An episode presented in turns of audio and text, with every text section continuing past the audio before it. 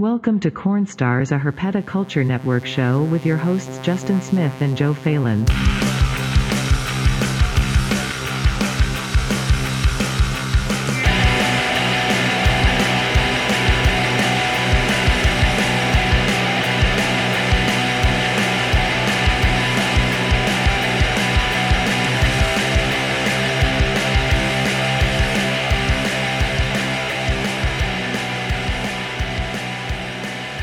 I, uh, I was I started listening to your podcast uh, today. I, I you know I actually wasn't fully aware that y'all had one. It's great. It's good stuff. It's gonna be good content. Thank you. I'm, I'm sorry still, it's uh, about ball pythons primarily. I'm That's still fun. working on the uh, the Nido one. So yeah, I we have um, well maybe it's me. I don't know. I have like a very specific goal in life, and that is to like recreate early. From the ground up, like when, mm-hmm. like the ones Joe is the most embarrassed of, I love the most. That's awesome. And I know he would be like, "You're stupid. What are you talking about?" No, like those are my favorites. Like his like enthusiasm for like collection building and where he thought he was going to be and his yeah. goals and his certainty. I loved all that yeah. a lot. So that's sort of what I want ours to be. Is mostly like, where's our collection? Where are we going? What are the projects we want to drop and add based on whether or not they sell or whether or not they're satisfying, stuff like that. Now That's Joe cool. has become crotchety and like Luke yeah, Skywalker he, on his island. If you want to find him, you got to go get him yourself. He's like half I my know. age. Poor Joe. I, I'm glad you cl- clawed him back. Like that's a deserves a round of I mean, applause. Right? Barely. All, did we? A little right. bit. One episode was good. Uh, he he he moved the. I think he's officially in Texas now, so I'll be I'll be physically going and getting him at some point to hang out with him. All right, good. Take him out herping or something. Yeah, that will uh, that will definitely happen. That's something I need. Be able to do. I need Slowinski eye. Like I've been looking for wild-caught Slowinski eye from Texas. The parts oh, that are like make redder ones, and yeah. no one catches them. And I'm just like anybody in Texas. If you go find one, I will accidentally slip money into your PayPal account. I don't know how you want to work that out. It'll be a birthday gift. I yeah. Uh, I, I'm cooling a pair, uh, but they're het silverleaf het annery. Um, but yeah, the the Beaumont area, there's some badass wild yeah. ones over there. Yeah, I since we all have Brad Lichtenstein's Slowinski eye, all of us, everyone, mm-hmm. the whole earth. It doesn't matter what you have. You have the same descendants of like six animals. Yeah. So I went to Brad this summer. I'm like, Brad, Brad, what are you doing? Brad, what do you got still? what's what's still floating that wasn't sent to Don, then sent to Travis, and then yeah. we all have. Yeah. And he's like, oh, I have like his dark mail, his like possible new gene mail. And I was like, give me yeah. that. But like most of his clutches didn't work out this year. It was sad. A lot of people had a rough year this year, turns yeah. out. Poor Brad. But we need like locality East Texas yeah Lewinsky eye to match what Dark Horse has for Louisiana. Yeah. And they on the east they still get a little red in them because they're probably half Gutatis anyway. um yeah. And they look cool. You could probably commercially sell them as like a a cool locality, whatever. Yeah. A lot of the stuff I have that's like het Lewinsky eye, it's quite brown. You know, people with brown yeah. snakes. Hey, I mean, we could start talking about thorn scrubs, and this will be a this will be an Emery Eye podcast real fast. Right, and, I, and like I the like them too. They're horrible. They're real that, dicks, dude. They're sweethearts. What are you talking no, about? No, no, all mine are puppy dude. Dogs. Hell no. Look at this, this pair. Guy. Oh my god, the male was chill. The male is no longer mellow. The male is little... just as male is just as ready ah, to kill me awesome. as the female is. I like that they look kind of green. Yeah, sometimes. This is a. A wild caught aberrant one from McMullen. Cool. I gotta. He's chill, man. He's just chilling, Justin. Dude, nah, man. You're keeping Dude. him too hot. I don't know. That might have. That might. That legitimately might actually be it. Yeah. I, I may have had him too warm, but fucking hey, man. Hell on wheels. Yeah. That. In all honesty, that I think it was the female was is fucking mental. Yeah. The male was was pretty chill, and then. Is she wild caught? Oh yeah, yeah, they're both they're both wild-caught, yeah. yeah. It's a crapshoot then. it's it's funny. It's like when you first get them, they're insane, and then after like six months, they're like, "All right, maybe I'm just not gonna die." Right. That female stayed bad. I'll begrudgingly live, even though I don't want to. Are you uh, are you cooling them? uh, for yeah. Bridging next year? Yeah, they're right. They're right here on the stack, covered in a sheet. Nice. The garage has been working out really well. I'm just worried now as it gets colder, as we get into later this month and January and stuff, I may have to put a small heater or something in a corner just to bump up the ambience. Yeah, because you don't want to get like too, too, too low with certain species. I think the lowest they've gotten so far in the garage is like forty-seven. That's not bad. That's fine. Yeah. Yeah. yeah. They've been, I wouldn't, other than that. Wouldn't bat an eye. And then you don't have to do corns that long. So if no. you get into your real winter and you're like, eh, and just bring them up. Mm-hmm. Yeah. I was so I was planning to do like eighty days on the dot. So January oh, seventeenth. That's a lot. Yeah, that's a lot. Yeah. Maybe I, it was maybe it was sixty. Yeah, I do sixty pretty much universally, and if I feel weird feelings, I don't care. I'll just bring it back up. They they yeah. don't even need it to begin with. So this is just making sure everybody's on the same timetable mm-hmm. when we come into like the first shed of the year. I put them down just before Thanksgiving, and I think January seventeenth is what I have on my calendar as wake up day. So nice. All right. Yeah, I do. I do sixty days on my corns and the gophers, and then the alterna and all the all the shit that needs to get like really cold. Is one hundred ten days. Okay. So that's stuff. I may, I may keep the Alafe then. I'll keep the Alafe down a little longer than probably. I yeah.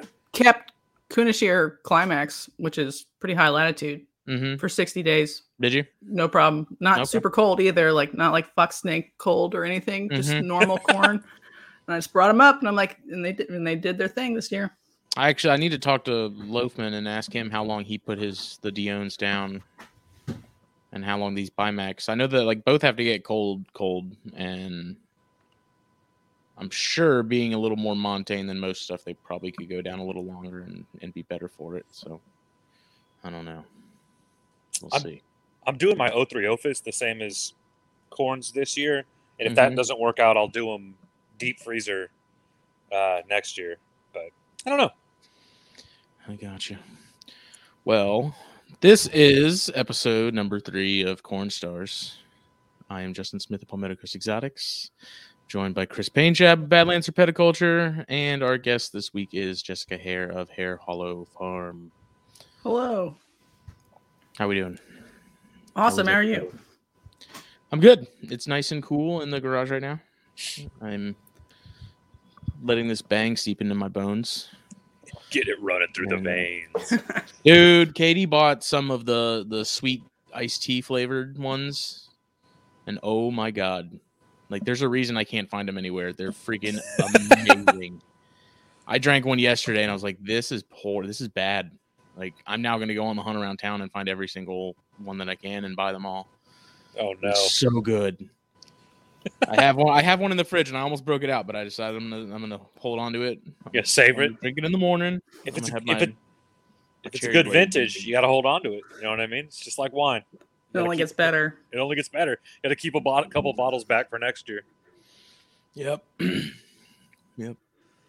Um. Yeah. So Jessica and Hare Hollow Farm are officially the sponsors of Corn Stars. That's awesome. We made, yeah. we made the announcement a while back after episode number two with J T.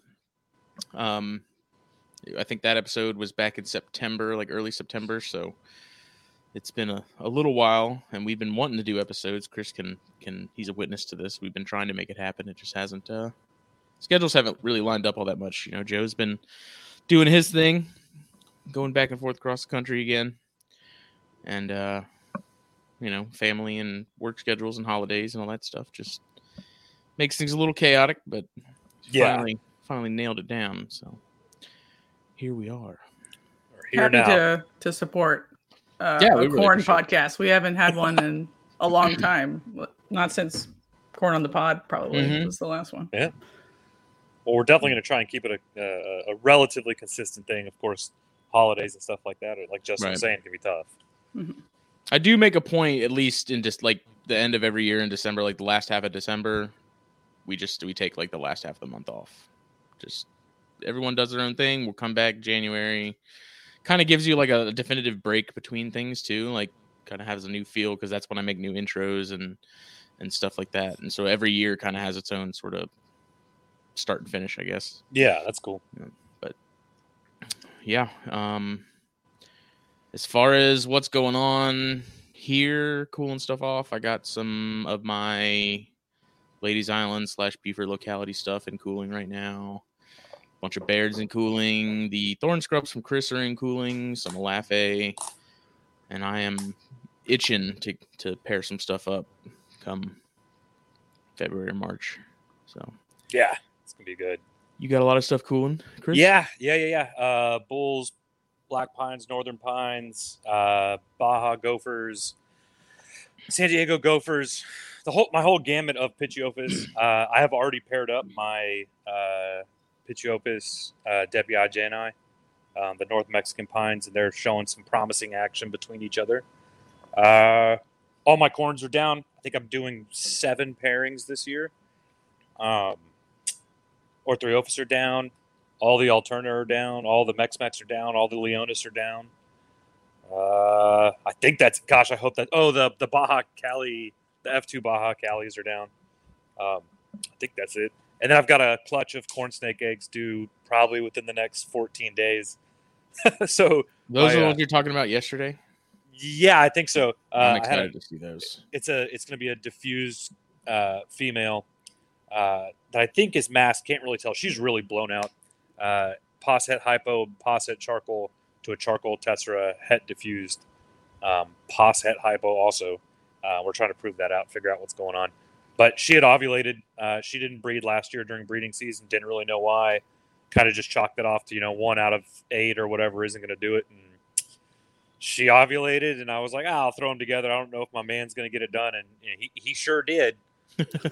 So, uh, no, no, you know, there there was no cooling involved. Well, they did cool last year, so uh, he went back to the to the sleeping, and she'll she'll get her eggs out and get a few good meals in her, and I'll cool her for a short period of time and see about pairing her up again, probably in six months or so. So then I'll I'll start this off with a really stupid noob question. When you do diffused to diffused, what is that? It, it is so uh, diffused used to be with certain lineages called blood red. Uh, diffused oh, okay. is a, it's a simple recessive gene. Uh, and it's a pattern mutation, and in some instances can kind of uh, invoke some hypo-type looks. Um, so anything that's blood red, uh, a pewter is diffused in charcoal. Um, you know, there's a million combos that come out of it, but it, it blows out the sides, gives them a completely patternless stomach. Uh, I believe in most instances. But does it do anything as far as like when you when you pair those to each other? Like when you pair diffused to diffused, do you get anything? No, uh, diffused to, to diffused. I believe that if you could, That's it's where, simple recessive, so they'd yeah, be all diffused. They'd, they'd be all diffused. Um, and the pied world comes from diffused corn snakes. Uh, I don't think it's found outside of diffused. So it's kind of kind of neat. I got a pied blood red female. So awesome. Yeah, that's it. That's what we're doing. Well, Jessica, what do you got working? I get well, well. We can get into that in a little bit, but just a. Yeah. Started off with sort of just the, the general intro stuff, you know, who you are, what you're doing, how you, what, how, why, and how did you get into corn snakes?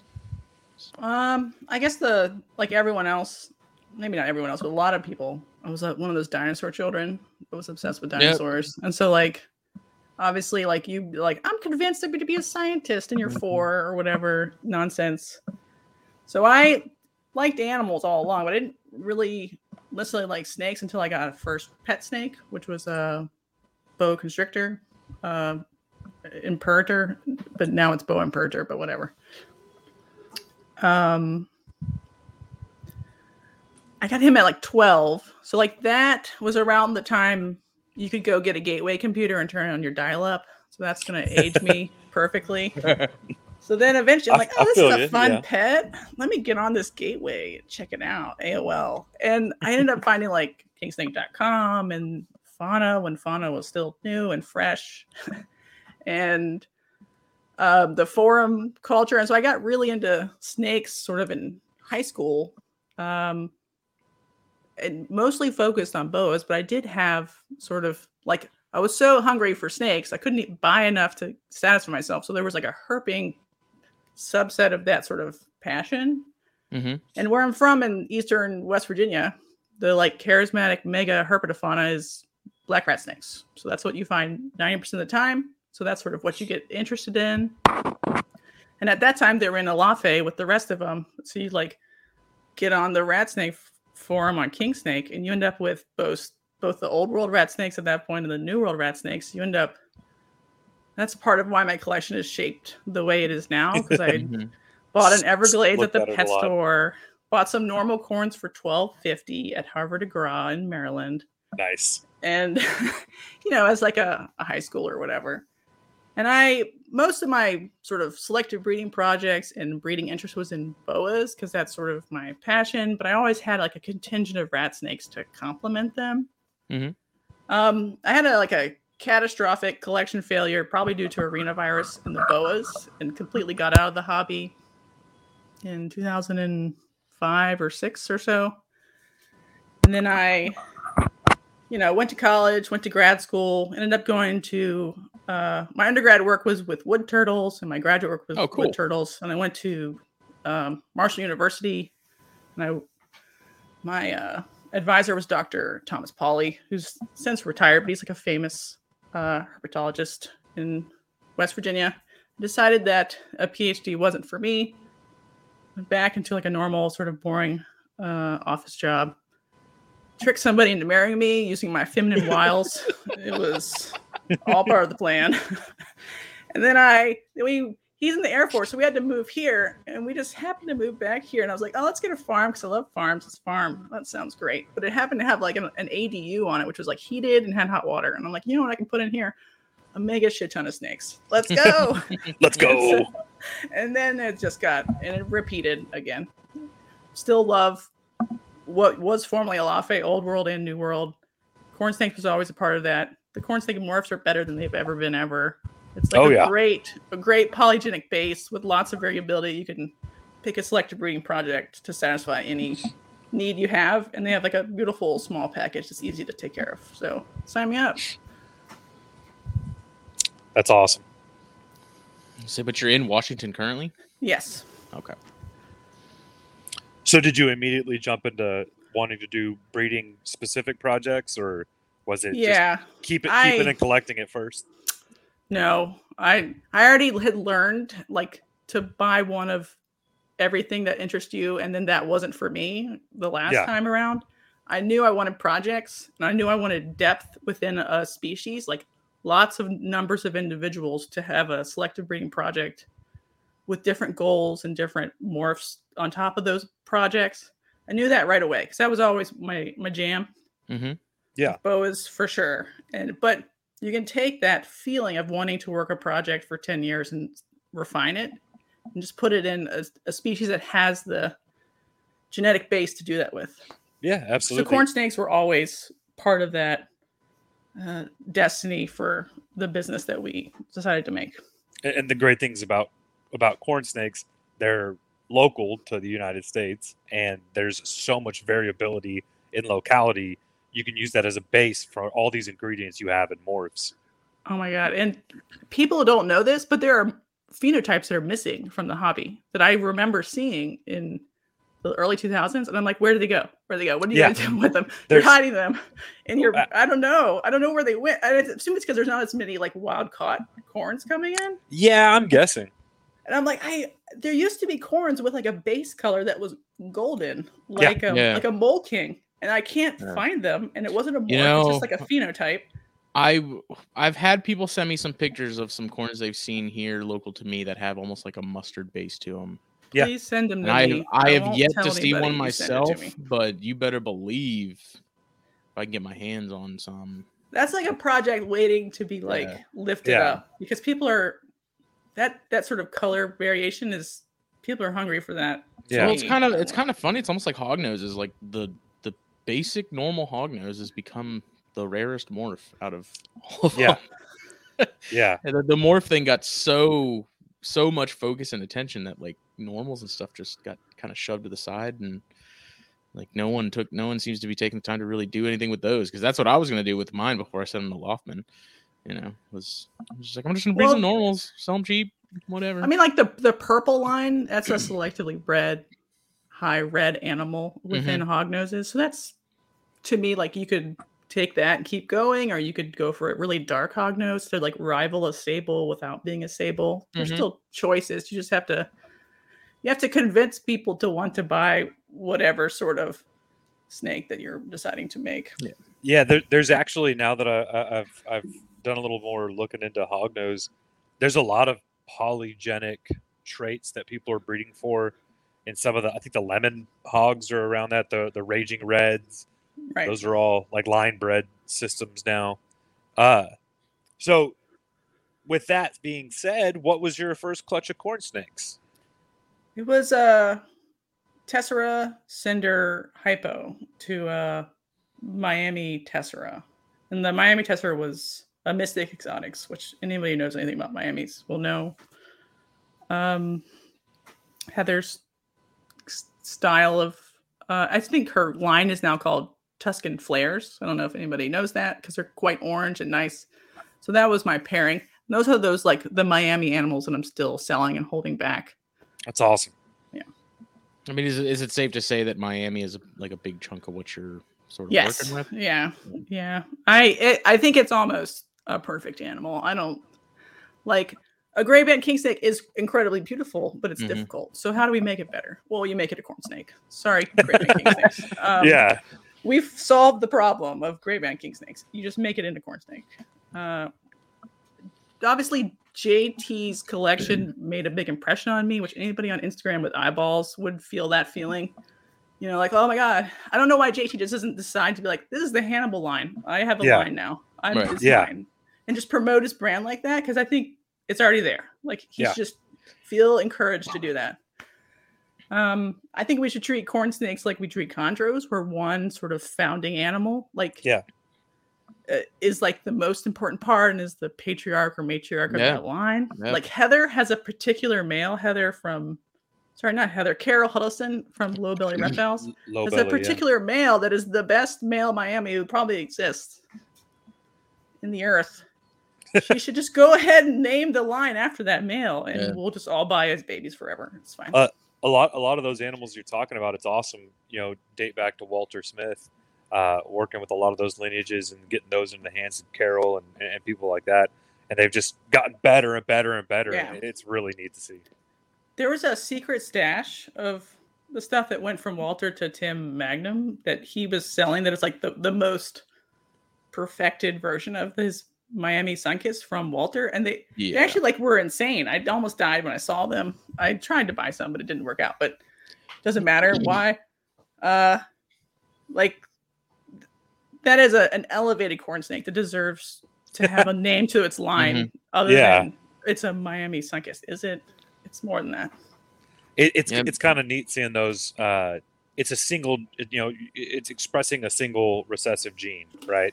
And it's a, it's a hypotype, which is not even that apparent. There's some pattern uh, uh, involvement with it as well. But yeah, those animals are just like shocking. They're beautiful. I think there's something else in the secret sauce that makes them. I don't know. I don't want to like claim it's monogenic, but they yeah. have hit some sort of polygenic, you know, uh, I don't know, lottery or something. Yeah, that is different than if I took a a super mask diffused caramel sunkiss, put them all together. I would not make a Hannibal because it's not from Walter no. Smith's line. It mm-hmm. doesn't look the same. Yeah, there's some other secret sauce. Yeah. There, I think there's something to say about the. Uh, possibility of the visual het sender, you know, uh, but still, even then, even then, it's just yeah, not even, even then, it's not even close. Yeah, no, yeah, I don't. There's something else, the brew, something else afoot. yeah, me and Jake awesome. were having a conversation about that, and you know, J T's animals and how, like, one of the reasons J T currently and moving forward is going to have some of the coolest stuff for sales because he has like flagship animals that there is. Like there's there's there's that there's Hannibal, like right? There you no matter how many times you have that combination, that's that animal. You know what I mean? Like there's there's it is that chondro-esque sort of, you know, line and, and that animal's lineage and, and progeny and stuff that carries that and that. I don't that's think how I think corn we, snakes needs to move. Yeah, forward. I don't think like we need the base price of corn snakes to rise, mm-hmm. and the way you do that and make like the hobby like. You know, sustainable. Yeah, is by like promoting lineages and why buying from the boutique market is different than just buying a snake from PetSmart. Yeah. Besides the crypto, yeah. But fancy. Yeah. Besides uh, just fancy. You, you know, that same thing said is going to a, a flipper's table or somebody that buys corn snakes in bulk or even just breeds in bulk and sells them at a show. Uh, you know, these are albinos, these are antares. And hell, I, I sell albinos and antares. Right. But I can also show you Mac and say, you know, this this kid comes from Mac. I picked Mac out because he was the most badass looking uh, version of, you know, a Motley, Motley, Tessera, Ultramel head antares that I'd ever seen. And he's made some babies that I literally held back because I was like, wow, these look exactly like him. Mm-hmm. Right. Well, it's the same. You see the same thing in Chondros. You have the designer animals, and then you got your imported Biocs and, and other stuff that it's like, yeah, that's a Bioc. You know, same mm-hmm. with wholesale corns. It's like, yeah, that's yeah. a normal corn. And, and if you want to, but then you have, you know, that top top tier stuff that's that's obviously a few notches above that. So. Mm-hmm. I, I have a pair of Hannibal's kids cooling right now that'll be hopefully pairing up next year. So nice. Yeah, visual I, visual caramels. I foresee J T getting a lot of my money in the, in the future. It's really hard, not, and he's also a great guy, which which yeah. is just, you know, yeah, what I mean? Even worse. That's the what like I wish he was an asshole, and then I, I know stop like, supporting nice people him. For the industry. Like, unacceptable. Why can't you just be a jerk? So I just don't want to deal with you. No, I have a lot of J T's animals. Also, I'm I'm in the club. I've, I've signed the. I've drank the Kool-Aid. So is that, you know, I I, I perused your, your Instagram for a bit before we talked, but uh, it kind of looks like around that Tessera Miami, and then also working with the Cinder and different uh different visual uh examples of Cinder is something else you were working with, right? Because Cinder and Suncast play nice with Miami, and yes. a, a Shatter plays nice with Miami, and the a Het Cinder is basically a quarter to fifty percent of a Miami it makes. So you can argue whether or not it's a true Miami if Cinder's helping, Het Cinder's sort of cleaning up the base, but yeah. I just want a nice looking snake. So if Het Cinder's in the mix, that's cool. Um, yeah. I'm not going to argue too bad. If that's but, the way it happens, that's, that's yeah. Okay. I, it's badass. I, yeah. I and I think people should probably look at Cinder some more because Suncast obviously has a price bump, mm-hmm. but Cinder is just because just as like pattern disruption-y. Mm-hmm. It makes weird chevron patterns that are really cool all by themselves. There's like a touch of little pink inside that can be like yeah. accentuated and bred up or bred out. There's a lot of work to be done just in Cinder, just with polygenic stuff. So that's Lee, part of what I'm Lee doing. Lee Abbott had a peppermint male for sale at Daytona for like a hundred bucks that I was very, very close to just saying screw it and taking it home. And that looked awesome. Mm-hmm. That's that what Cinder and Candy Cane, right? Mm-hmm. Uh, it, yeah, it, it's oh, so cool. He's like, yeah, man. He's like, I just, you know, I just want it gone. I was like, fuck. I think Cinder- there's a there's a bias against gray snakes and. General, unless there's like a pop of color. Yeah. So you have to convince someone that the desaturated one is fun. Like I have a problem selling anarthristic boas. I'm like, this yeah. is the best one. Y'all are dumb. Mm-hmm. They want it, the like hypos or albinos yeah, or whatever. Yeah. If it's not neon, they don't want it. Right. It's like some of my charcoal stuff. I'm like, this one is awesome. You got to see it in person. But then in pictures, they always look like doo-doo snakes. Yeah. It's like, ah, oh, damn it. It's like it's... gunmetal and blue and yeah. weird and silvery. And they're like, no, I want the aim out. No, I don't know what you're talking about. Like, I, I, I I'm, just gets the best of both worlds. Charcoal Sunkist is cool because it, like, it makes these little, yeah. I don't know, like, suede carpet patches on the saddles. It is oh. the strangest effect. I, yeah, I don't, I don't know why people don't like stuff like that. Yeah, I uh, I have a few Cinder animals also, and at some point I'm gonna start crossing it in, trying to work it with my charcoal stuff, because uh yeah, those two genes play That'll really cool. nice together. Yeah, mm-hmm. There's so many possibilities that you can generate in, in a collection. I mean, you can start with six animals, right? Three males, right. three mm-hmm. females, and have different results every year. Yep, that's and the you'll problem. Prob- you'll probably produce A M Ls somewhere in there too. A M Ls aren't my f- fave. Sorry, A M Ls. They're okay. I prefer oh. like Ultramels. Yeah, um, Ultramels badass. I, I like them. They're fine. But like, if you were like, do you want it as an A M L or Ultramel? Ultramel every time. Yeah. Purple? I, yes. Sign me up. Okay. I really, really like A M L Motleys because they, I don't know, there's something smooth looking about an A M L Motley that I've right. just always enjoyed, I guess. I'll sell you and, all my A M L Motleys. might, we might have to do that. I, I yeah. Oh man, I need to stop buying snakes. Is a problem. I'm just like, all right, let's go ahead and end this podcast now. We're going to be setting up a deal. What's your PayPal? No, yeah, and it's it it both is good and bad that they like they come pretty small. So you're like, oh yeah, yeah my quarantine right. rack will Plenty hold seventeen additional corn snakes. Right. But then you have to think about uh, you know, their adult size a little bit I, harder. I have an entire hatchling rack at my parents' place that I've not brought home because I know that if it's there, I'm going to start filling it up, and I actually need that for, for baby season. So yeah, yeah, I held back twenty-two snakes this year, and then had to start slowly getting rid of them, getting rid of them, getting rid of them. Right. A couple, I still have. Uh, it's when six, you just six, send them to me, and I just hold them on, hold on to them for you until you want them back, and then there you go. It's like sharecropping, but with right. I don't do that. But yeah, you you you do that. You do that for a couple seasons. I've still got holdbacks from last year. Uh, I've got a holdback from the year before, and it's like, oh man, now that one's going to be breeding hopefully this year. And so I, I found myself this year kind of cleaning out the closet, getting rid of a few animals. And you know, but sometimes you're cleaning it out, and you're like, whoops, this one is better than I ever imagined. Yeah, and you're like, no, I have to keep even. Where did you come from? That's a surprise. I, I I produced a snow last year that was the shittiest eater. It just never wanted to eat. So I, I held on to it. I'm not going to, under ninety percent of most circumstances, I'm not going to put the animal down. Uh, and I'm also not going to sell it if it's not eating really well. And uh, I held on to her, and I, she was just kind of like a normal snow.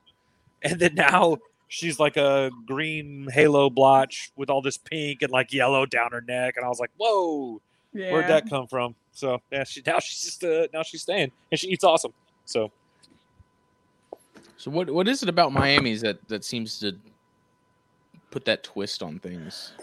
I think it's a contrast. I, think, I, I mean, know, like genetically, do you think they're they're they're separated enough to where that's kind of the problem? Like I think of it in terms of chondros with Biox being so genetically divergent from mainland stuff that when you breed that to some of that designer stuff and mainland stuff, it really really blends things up and does some really wacky stuff. And I've always wondered if maybe Miami's might be, it's a similar thing where Miami's are so separate or enough separated genetically to where when you breed them into other things, it, it really twists things around.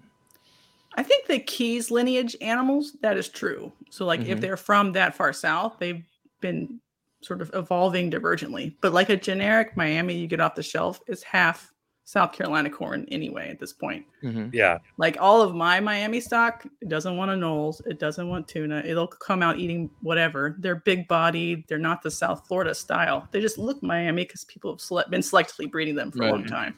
So I don't think necessarily the secret sauce is whatever. I think it's just we've lined up the mm-hmm. fifteen genes that are necessary to make a a gray snake with a orange or red saddle. And then we went nuts. And then that just looks good. Yeah, it's like refining the poly- the polygenics of it before even looking at any any uh, mutations. Right. Like Lee Abbott, I think famously has bred his own line of Okatee to every one of his morph lines, mm-hmm. and yeah. then bred it back so that he could not have anole feeders and stuff like that because they would be have that more northerly corn phenotype as like the predominant gene, and they can get the, the morph back again by just breeding back. So that's what a lot of the Miami people have been working the project for ten, fifteen, twenty years have done. They're not really that Miami in sort of physiology anymore. Yeah, they're so yeah. far removed. Yeah. It's just the just the look at this point. Yeah, I don't know. I just I noticed like with the, you know, the honey the honey stuff that I have from J T and some of the other things I've seen online, like the Miami stuff is clearly very different from sort of the standard. If it has Miami in it, at least I could be completely wrong, but I know Cinder's body plan is different based on the mutation. They seem mm-hmm. feel tubular to me. I don't know if anybody wants to chime in on that. Like a homozygous Cinder has a different shape. Hmm. Um, I'll, I'll need to look at that. I, I have a couple yeah. visual Cinder stuff. Just like huh. hold them and then hold the next one. Just like a Slowinski has a different shape. Slowinskis are more rat snake shaped than even yeah. a corn snake is, but they cinders tend to be more tubular, and I have no idea why. And they have different shaped heads. I hmm. obviously, whenever whatever protein broke to make that phenotype into yeah. the color, also broke something else, obviously. And you know, all these mutations are half broken as it is, but there's a, a physical difference to me in my stock. That's really interesting. I'm definitely going to have to take a look at that. Uh, so Cinder, do you... Cinder originated from the keys stuff, didn't it? Yes. Okay. Yeah. So that might be part of it too. Gotcha. Hmm. Depends on how far away you are from mm-hmm. the source. But I got I... that shatter from Sean, and obviously home is like a Cinder, and he looks totally different than the Miami who's huh. from the same guy. Huh. That, that is really interesting. So do you, you do like taking it to the next level and doing shatter, then like tessera shatter and diffuse shatter? Yeah. Yeah, it's awesome, right? I don't know what we were sleeping on all this time, but like the shatter is the most transformative corn snake morph to me, where you took yeah. two things with saddles and you made something with like shurikens on it instead of yeah, yeah. What is that? Right. Let's celebrate that. That should be five hundred dollars. Mm-hmm. Like, uh, throw the palmetto in the trash and then go get yourself a shatter, because that's a better, more interesting phenotype than white with dots. Uh, sorry, palmetto fans.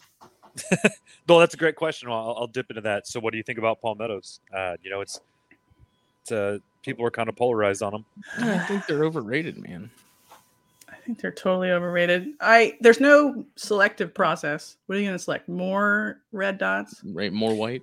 Less but it, red dots? Different color dots? Yeah, and that, that, that gene literally like doesn't work that way. You can't work with the polygenics of it. It's random every time, right? It seems like like tessera will line the dots up into a line. I mean, congratulations, yeah. You've made a line of dots.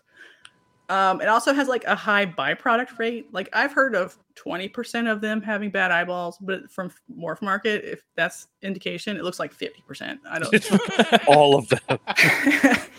uh and then I heard it was male dependent. I was like, I don't know, that doesn't make any sense to me. But I sort of rant about this for about twenty minutes on the podcast. If you want to listen to me, like, struggle with the minutia of why this is like this. Um, I don't necessarily want to make an animal where there's like byproduct. Right. Make an animal that's yeah. good and is a good pet and is normal for always. I, I don't know. I've seen some adults that were perfect. I mean, just yeah. perfect examples. And I was like, holy shit, the blue eyes, the, they look like a regular corn snake, but they have this peppering all over them. I was like, that's a beautiful animal. And then I've seen babies that look like pencils with googly eyes. Like Subbox. And I'm like, yeah. oh, shit. But even a Subbox, its eyeballs are still in its head. Like, yeah. there's no, you don't see, like, the black part around. Oh, yeah. I know what you're talking about. Yeah. It looks like a normal being that right. came and exists. Like, but the yeah. things that come out of a palmetto clutch yeah. are either awesome or, ooh, I don't yeah. know. I don't really know how I feel about that. It's just with the scale of stuff, too. Like, I appreciate them for what they are. Like, they are still snakes. They are still cool. But for the fact of the matter that with palmettos, it seems like the buck stops there. Yeah. It kind of takes away the fun out of it. And then just, yeah. they're still expensive, and scaleless stuff is still super expensive. And it's just like, I don't, I don't know. I don't, it doesn't, it doesn't appeal to me much outside of it being a snake, and I like snakes. Yeah. I have so- heard though, like from my show friends, that even if they don't sell corn snakes, they get asked if they're selling palmettos. So like, yeah. is that universally appealing that maybe we're idiots for not running it because we're losing out on all these pet sales or whatever? But yeah, I, it doesn't. I get asked a lot if I have palmetto. People will come to my table. I'll have like two corn snakes, and they're like, "You got any of them palmettos?" I'm like, I, I still don't. No, I don't. They look at you disgust. Just right. Uh, I mean, I, I think they're beautiful. I, I would love to have some. I had one. I killed it. Uh, oh no! I, I murdered it. Oh uh, no! But it, you know what? Uh, they have a really high uh, failure rate. And it kind of doesn't. I mean, it ate great. It was not. I mean, it was just in its tub, dead one day. Uh, it wasn't a temp issue. It wasn't a food mm-hmm. issue. It just didn't make it. Uh, they they literally will just roll. Uh, that that that gene is so weak. You, you find that in so many animals. Leucism uh, generates uh, a fatal animal. Crested geckos, carpet pythons. Yep. Uh, mm-hmm. So and and, and they, they it just wasn't meant to survive. I think it's a collision of uh, genes that weren't maybe mm-hmm. necessarily supposed to happen. Right. You have the, the bare minimum of survivability. Yeah. Yeah, and I'm not saying I would never have one. So if this is going to be held against me yeah. at some point, I they they're still incredible when they're perfect. I just yeah, they're beautiful. Yeah. It's it's hard. It's a hard sell when the most beautiful corn snake already exists, and it's called a Miami Okatee, and I have it. It's so beautiful. Why would I Miami want something nice. That's okay when I have that? So, you know, that's that's another one. Uh, talking about Miami Okates, what what about putting taking nice, solid genetic Miami Okates and breaking them into other lines uh, or, or other pattern genetics, getting them into Motley's? Well, I guess Motley would break that. Uh, yeah, Okatee. It would steal you all can't the, do that. It's still all way. The black. Uh, but Tessera and, and oh yeah, and I think we have Cinder. twenty years of just that. Just because Okatee is so rec- much work to be done. Yeah, big borders is recessive to small borders. Yeah, ish. You know, if there's kind like five yeah, yeah, genes yeah. that control borders, you know, usually the small borders win. So you have to be constantly breeding back mm-hmm. within outcrossings. You don't have issues. We have all the time in the world to make a shatter, big boy shatter with big boy borders. It's going to be so exciting. I'm ready. It's going to be great. Yeah. That's awesome. Yeah. Uh, you, you know, one of the ones that I haven't seen done with shatter yet is, uh, and, and, and I, everybody listening probably knows shatter is Cinder and Sunkist. I don't know if we said those two genes together make shatter. Uh, Terrazzo. Not many people have messed with Terrazzo. Right. And, and taking that pattern mutation, which is recessive, and putting it with the other two recessives that I'm just, create. A, I'm just worried Terrazzo's too strong because it tends to like it does some blow everything stuff. away, and you're yeah. like, is is a border that's already sort of weak anyway going to be able to fight against Terrazzo's power? I don't know. What I want to see, and I'm desperate for this, and I'm going to do this if nobody else does it because I'm I'm ready. I'm I'm ready. Is a Miami that looks like a specter. So no anery though, but big black borders mm. with the frosted in the center is there, but you still have a red ring. So you have these constrin- con- con- concentric rings of like rosettes that are black and red with the gray center in the middle down a snake, but it's not anery. So like do that. If anybody's working on that, just go ahead and start doing that. I'll buy some. I'm ready. So it's definitely uh, fair to say you, you like the uh, line breeding aspect of corns. Yes, that's why Working I'm here. Within the genes, that's, that's great. Why, that's awesome. Yeah, one hundred percent. I the morphs are cool, but anybody can hit photocopy on a, a project and make more A M Ls. Yeah, what, yeah you're not wrong. Talent yeah. is yeah. like the people who have looked at a Miami for the last ten, fifteen years, like Heather and Carol, and been like, okay, let's just keep going. I'm just gonna yeah increase and no, saturation and increase borders. Mm-hmm. Let's go and for the next fifteen years, and they're still doing it, even though their snakes were only maybe weren't as well respected as they could have been. They kept going. Yeah, and and that's cool because, like you're saying, they they also have that eye where it's like, okay, I just had ten hatch. I know exactly the ones that are yeah awesome. Right. Let's that's know. a good so skill with the ontogenetic color change animals because you have mm-hmm. to really be sure what you're looking at.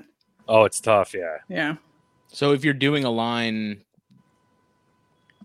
how many animals are you holding back from a clutch? Like if you're trying to refine something like that, how many are you holding on to each each each clutch? I would hold on to half and then sell them as you decide they don't make the muster. Because yeah. a you know a six-month-old corn is easier almost to sell to show than a smaller one because it looks, especially in Miami, they look quite yeah, dark when they're they good, kind of when they're babies. Some. Yeah. So, mm-hmm. and then a six month old corn doesn't escape from a, a ten gallon tank is easy. It sort of gets, it sort of gets better in terms of like that. Your management of, of how you're selling. If you keep too many and let them go as you just sort them out. That's my plan anyway. I don't know. I, I probably kept like twelve. I was like, oh, nice. You look cool. Here's a project. I don't even know you're a project. You're a project now by yourself. Mm-hmm. Okay. Bye. And then I'll find you a pair when we come around to it eventually. I just, I'm so bad about that. I said I was going to hold back pretty much every chondro baby I hatched with that first clutch. and, and I have one hold back that I kept. Oh no. Yeah. Chondro is another and one. Then, I, don't, yeah, I wouldn't let a single one go until it's so hard to justify because especially with Beox, you're having to hold on to them for a couple years before you kind of have a really solid idea of what direction they're going. And that's, that's a lot of, a lot of space. And then with that first locality corn pairing of my Lady's Island stuff, I have four of those left. Two of them went to Jake, so I still have access to yeah there's still six right. of them total, but um it is nice keeping like animals close to home. Yeah, you can cherry pick back, but I pretty them. much picked like the darkest and the lightest, and those are kind of what I what I held on to. And I don't know, because that's my plan, is to breed that. I'm not going to breed that same pair again, but it's going to be another Lady's Island male to that same female. And then I have another female that's local. She's not from Ladies Island specifically. She's from like Beaufort County, like the mainland, quote unquote. Um, and she's going to go to the sire of the clutch that these came from. So um, then it's a matter of like continuing to hold on to some from each clutch, and, and sort of that's my idea. Like long term is refine it and see kind of what happens with it. And mm-hmm. I yeah. just don't like. Well, I wanted to know what your opinions were on on how many to hold back per clutch, and in a way that you're you're not taking up all your space, but you're also holding back enough to where you can sort of see, get an idea of the, the, the field and, and trying to make a decision from that. Right. I think Rich Zukowski says hold back two two or two three of any project you're most interested in, because you never know when a male will roll, and mm-hmm. then you're, you can't do like a one three or something because you need an air and spare to like keep your project going. Right. So at minimum, a two two I think is fair. And then if one yeah. of the parents rolls in brumation or something terrible happens, you have at least two pairs to replace and pick mm-hmm. the best of.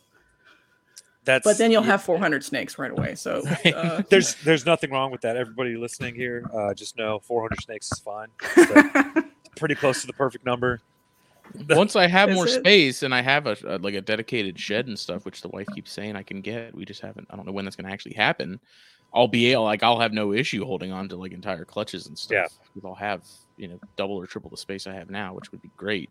You know, it's just right now I'm so strapped on space that it's hard. I got to really be picky. Yeah. Yeah. ten out of ten would recommend a shed. Is that what you have going? Do you have one of those? No, I have that, that A D U. So I have like seven or eight hundred square feet, like heated space. Mm-hmm. And then I have most of the colubrids are in the house though, but I can cohort isolate the babies out there in like the, the baby only area. Mm-hmm. So I can keep as many babies as I want. Basically at this point. Perfect uh perfect kind of position to ask. What is your what's your standard caging? What do you do for babies up to adults? Um I'm I'm a rack person, sorry. I'm about numbers. So shame on you. I know. I You monster. They're gonna come just burn down my house. Uh I, I have What's your uh, address so we know where to go? I have display animals that have cages, and some of them are bioactive yeah, yeah. and some are U V B, but the majority of my collection is in racks, and they do just fine. And I, yeah. you could probably like go on for twenty minutes about why I think that's still an acceptable way to house snakes safely yeah, and comfortably. But I honestly like U V B. I've never noticed a difference. No color changes, no behavior changes. And I know people sing praises, but mm-hmm. I, I they're I, I don't mind giving it to them, but they don't seem to care. So yeah, some species it's more important than others, I think. Yes, I'm that's tired of, true. I'm tired of the blanket statements as far as that whole argument, and it's become such a dead horse at this point. It's yeah, just, yeah. I've had people like mansplain to me how I'm a bad person for not doing bioactive in every tub, and I'm like, uh, how many forward flies are flying around right. your your room spreading crypto? So who's a bad person now? I don't know. We could fight about this all day. So yeah. husbandry is like what you want to do. Are the animals safe and okay and healthy and moving forward? um I would always love to offer them bigger enclosures, but um right now they're in racks. I have a lot of them. Yeah. I mean, it's, just, it's one of those, you just gotta, if the species calls for it, do that. Like I'm not going to keep my Jansenine the same way I'm keeping corns, right? Yeah, because it's just not the same snake. It's completely, you know, they're, they're apples and oranges. Like the yeah, only my... the only thing that's similar to them is that they're considered a rat snake. That's it. Yeah, my Climax almost never touched the ground, so Um, I don't, even though they're like a heavy bodied snake also, I don't, I like keeping them with a lot of vertical space because they, yes. they remind me of a black rat snake in terms of yeah. habitat usage. And I know corns are very similar to arboreal. I'm not saying don't give them vertical space, but a corn like lodged into like the space of a, I don't know, bark on a tree. That's what a corn really wants to do. Is just I've never smashed. found a corn off the ground. Yeah. They just want to be smashed as smushed as possible and then climb every once in a while. But, uh, yeah. you know, a big black rat snake, they'll like bask out in the open. They don't mm-hmm. care. They'll yeah. in a tree. They don't care. Do you, uh, do you do ambient or do you do uh, designated hotspots? So I do designate hotspots primarily. I do ambient if I have like too many babies because my yeah. python room yeah. is, you know, eighty, eighty-two, whatever. Yeah. So I could run too many babies in little tubs. Um, I have the the sea serpents racks with the the tiny pencil case from yep. Yeah, yeah I got, have those just for like convenience. Them, yeah. But and I'm happy with how fast I can check and like drop feed and change waters. I how long do those those typically last you is before you have to upgrade? A couple months. Depends on how heavy you're feeding them, but you do have to do it eventually. Mm-hmm. Yeah, if you're using the pencil tubs, uh, oof, and you're feeding weekly, a couple months. Yeah, mm-hmm. You're pushing three or four months, and you've got, you, yeah, yeah. you're, but like you're gonna be, the, you know, a corn fits just fine in an F E five, and they have mm-hmm. little cup holders, and it's really easy, and they do great with, you know, whatever your little climby structures you want to stick in there. It's fine. The F E five is comparable to the V eighteen. eighteen, yeah. Okay, yeah, that's what that's what I use. I use V eighteens for. Kind yeah, of I have I'm vision stuff, but whenever I can, I try to substitute the Freedom Breeder, so it has a cup holder. I love dedicated. Those cup holders so yeah. much. I have yet I, to use that type because I always, I, I know Billy has a bunch, and I've always every time I see him, I'm like, that feels like seems like to me like it would be a pain in the ass to be in the whale. Sometimes time. They can like poo in the corners between yeah. the, the yeah. cup, but you just have to have a bunch extra, and you can sub them out and sanitize. I made these oh, little yeah. aluminum. Those things are freaking sweet. That's cool. You should and sell I put that. A little, I, I I make them uh, and right. then the water bowl, and then I can just throw the water bowls out, and then yeah. it fits. It fits into the you know this in the little, same space. Yeah, little bear dye, and yeah, it fits in there. And yeah. It's, yeah. Pow! And it's just and they, they and look, you can see him. He's like right here. They're always under it. Right. You can make it lower. You can make it higher. They're just always under it. It's awesome. Yeah, I need to make those and sell them or something, but. I don't know how to sell stuff. Etsy. Etsy. Yeah. yeah. Have you do you do you either of you listen to a Reptile Entrepreneur podcast? Yes. Yes. I just had I've a, an really Etsy been enjoying that. Like, I haven't watched that one yet. Yeah, it's good. I love his podcast. Yeah. I'm like a podcast person. Clearly, I don't know if it's obvious. Listen to your podcast and Joe's and N P R. Even though I don't have carpets, it doesn't matter. I don't care. I listen to it. Yeah, it's great. Um. But uh, I w- love his like idea. He's finally like narrowing down like what mm-hmm. are the ways you can set up a successful reptile business and what how do we like dial that in? Yeah, that sounds great. Yeah, that's what I. That's kind of stuff I always want for the magazine is like stuff outside of just how we keep things. You know, like just other aspects of the hobby. You know that that yeah. aren't talked about a whole lot. And there's there's a lot of it, and it, and it's it's great now compared to the old days how things were done. With social media, we can reach out and literally just ask each other what's going on and how we're doing things. So let's talk a little bit about uh, crypto. We can kind of dip that into the Nido talk. Uh, I, I know that you're a, you're a, uh, similar to me in the sense that we're very uh, big proponents of testing. Yeah, I I mean, I said I lost all those B O A s to Arena. Mm-hmm. If you go on my Discord, I have like a full description of how they died and when and how many. And mm. this was pre-testing, right? So this is twenty, no, two thousand eight. So before we actually had the publication on Arena, which was twenty twelve. So what would have saved those animals? Testing, testing. So what can I do to sort of manage and help the animals I have now? Well, it's called testing. Yeah. And just because corn snakes are easy and quite hardy doesn't mean we get to ignore them and ignore their diseases mm-hmm. of concern. So yeah. crypto is the most obvious one. So I I like to test everything on intake. Um yeah. And Morph Market's new ruling, like, woohoo, I'm gonna like take shots. It's the best thing I've ever heard. That like the standard store policy now is you have to opt out if you don't want to offer refunds for positive tests. Oh wow, I did not yeah. know that at all. It came out yesterday. And I was so excited, but guess how many like industry leaders didn't comment or like or talk about it? Yeah, none. I, so like, let's get excited about that because this is like the way we can save countless people from a, a, another me happening again. Yeah. I don't know how many times people have to independently discover crypto in their colony before yeah. they're like, oh, somebody should have told me that this was more of a pressing issue.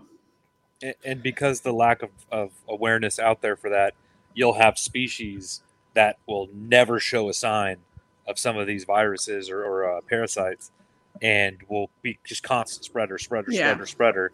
And then it, it's, it goes like wildfire. And you may not have a bunch of animals dying and regurging and right. being unhealthy uh, from it. Um, that's not necessarily the thing that happens. You can have animals that are not, I don't even know if it's stress every time, but you can have animals that are just all asymptomatic. You have a fully asymptomatic collection and be fine.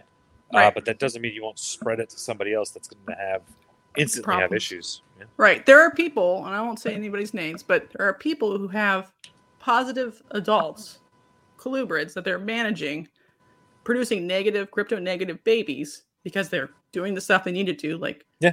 no cross-contamination, separate holding areas, gloves, forward fly control and maintenance, because that's like mm-hmm. a big spreader. Yeah. And they can still have a functioning collection if they're kings or one of the ones that are very tolerant of crypto. Mm-hmm. Um, so I, it's not necessarily like a death knell, just like Nido, but we can't proceed without understanding what's going on in our collection to begin with. Yeah. Um, hopefully everybody out there, if you're crypto curious, send me a message. I'll invite you to Discord. We talk about crypto and all these sort of diseases of concern all the time. Yeah. I mean, crypto has become pretty much my biggest concern. Like Nido and stuff is one thing, and I know like there's a there's a corn version of Nido. Mm-hmm. Um, and in talking to Pia and, and Doctor Susan at, at Fishhead, you know, they talk about how it seems rather benign in corns. I don't know if that's been your experience, but the way they explained it to me was like, yeah, you know, corns seem to have it, but they never seem to have any issues from it. Like right. It's just kind of there. It doesn't seem to kill anything. It just it just exists. Right, and that's like the terminal goal of a virus is to right, become right. so inert that like the Just species, a, the host rider, and the virus right. are like having fun together and they're sort of sympatric or whatever.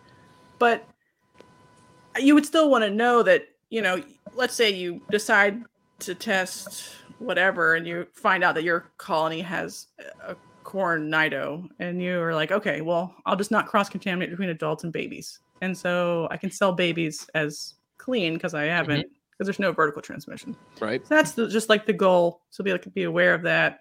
The other thing that like gives me like the heebie-jeebies is we've seen like paramyxovirus getting into mm-hmm. colubrids again.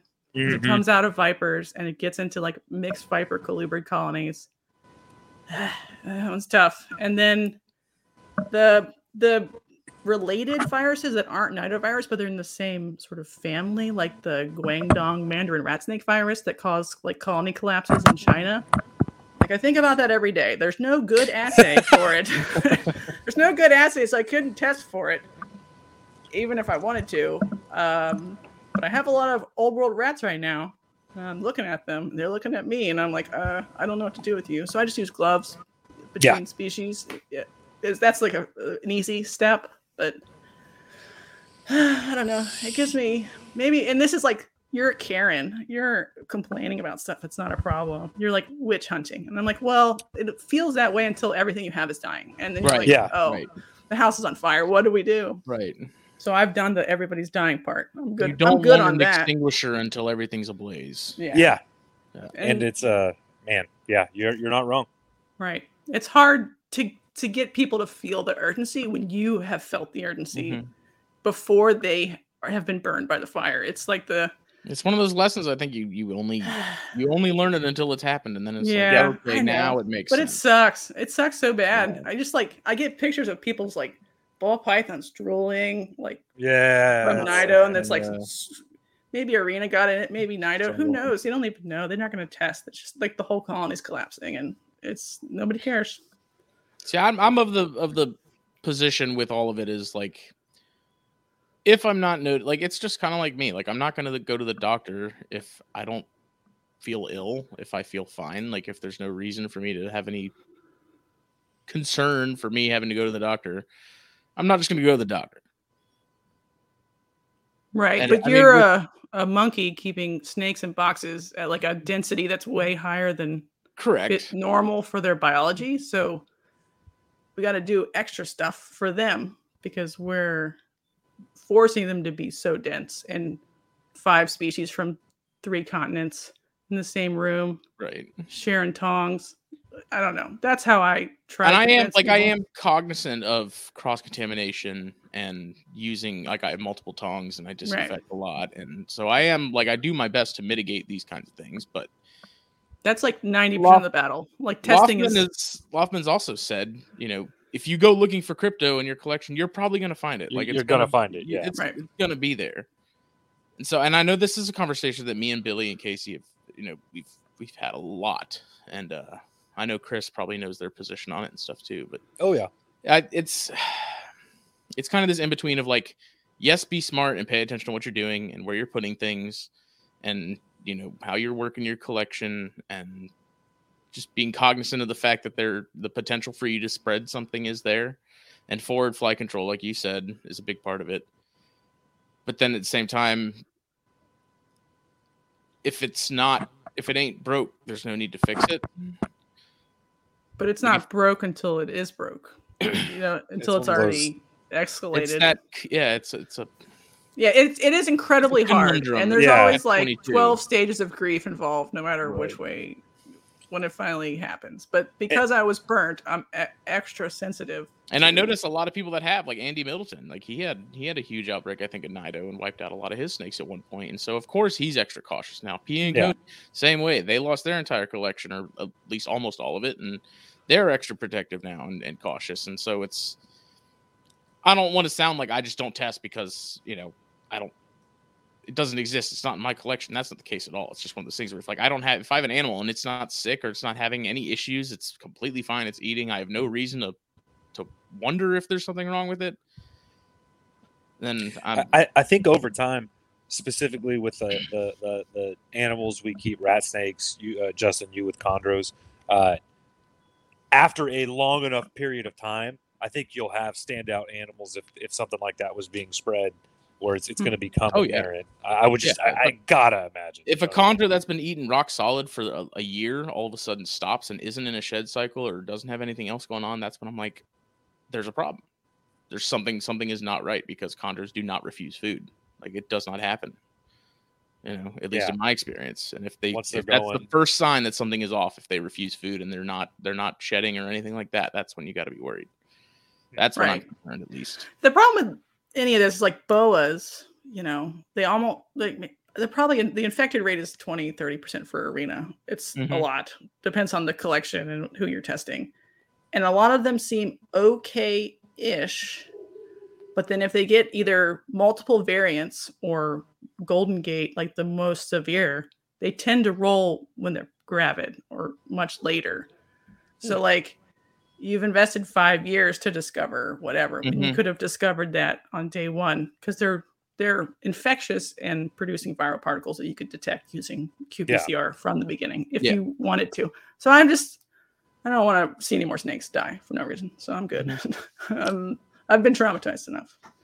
I do. Yeah, I just, I definitely see both sides of it. Yeah. You know, it's, it's one of those things where I think it ultimately it's going to be up to the, the person keeping, you know, whether they want to roll the dice or not, or or you know, ride that fence, I guess. But mm-hmm. um, it does suck the fun right out of yeah a lot of stuff real bad. Yeah, like transactions suck, trying to buy stuff, you like you like the phenotype, you like buy it and just mm-hmm. don't tell them you're gonna test and just take the loss, which I do that a lot. Yeah, colubrids, frankly, because they're not they're not so expensive that if I took the loss it'd be fine, but it's still worth it to me to know. Uh, it's crazy. It's hard. Life's hard.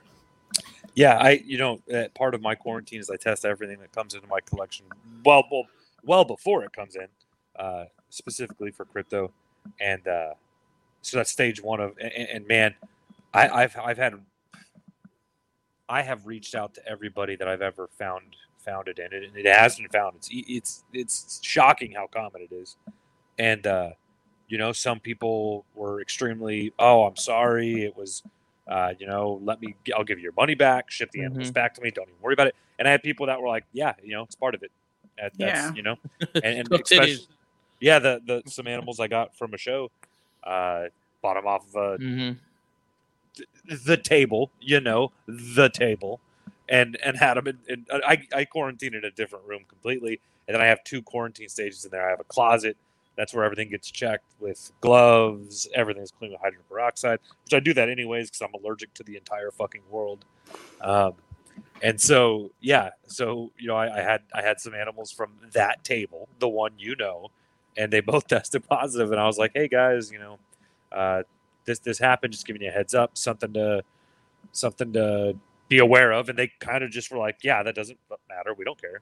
And so got a hold of the, the, the show, uh, the per- people running the show, and, and, and they did something about it. Mm-hmm. Uh, you know, if you're, if you're going to sell sick animals at a show, uh, you should probably uh, be trying harder to not do that. So they, they won't, as far mm-hmm. as I know, they won't be vending uh, anymore.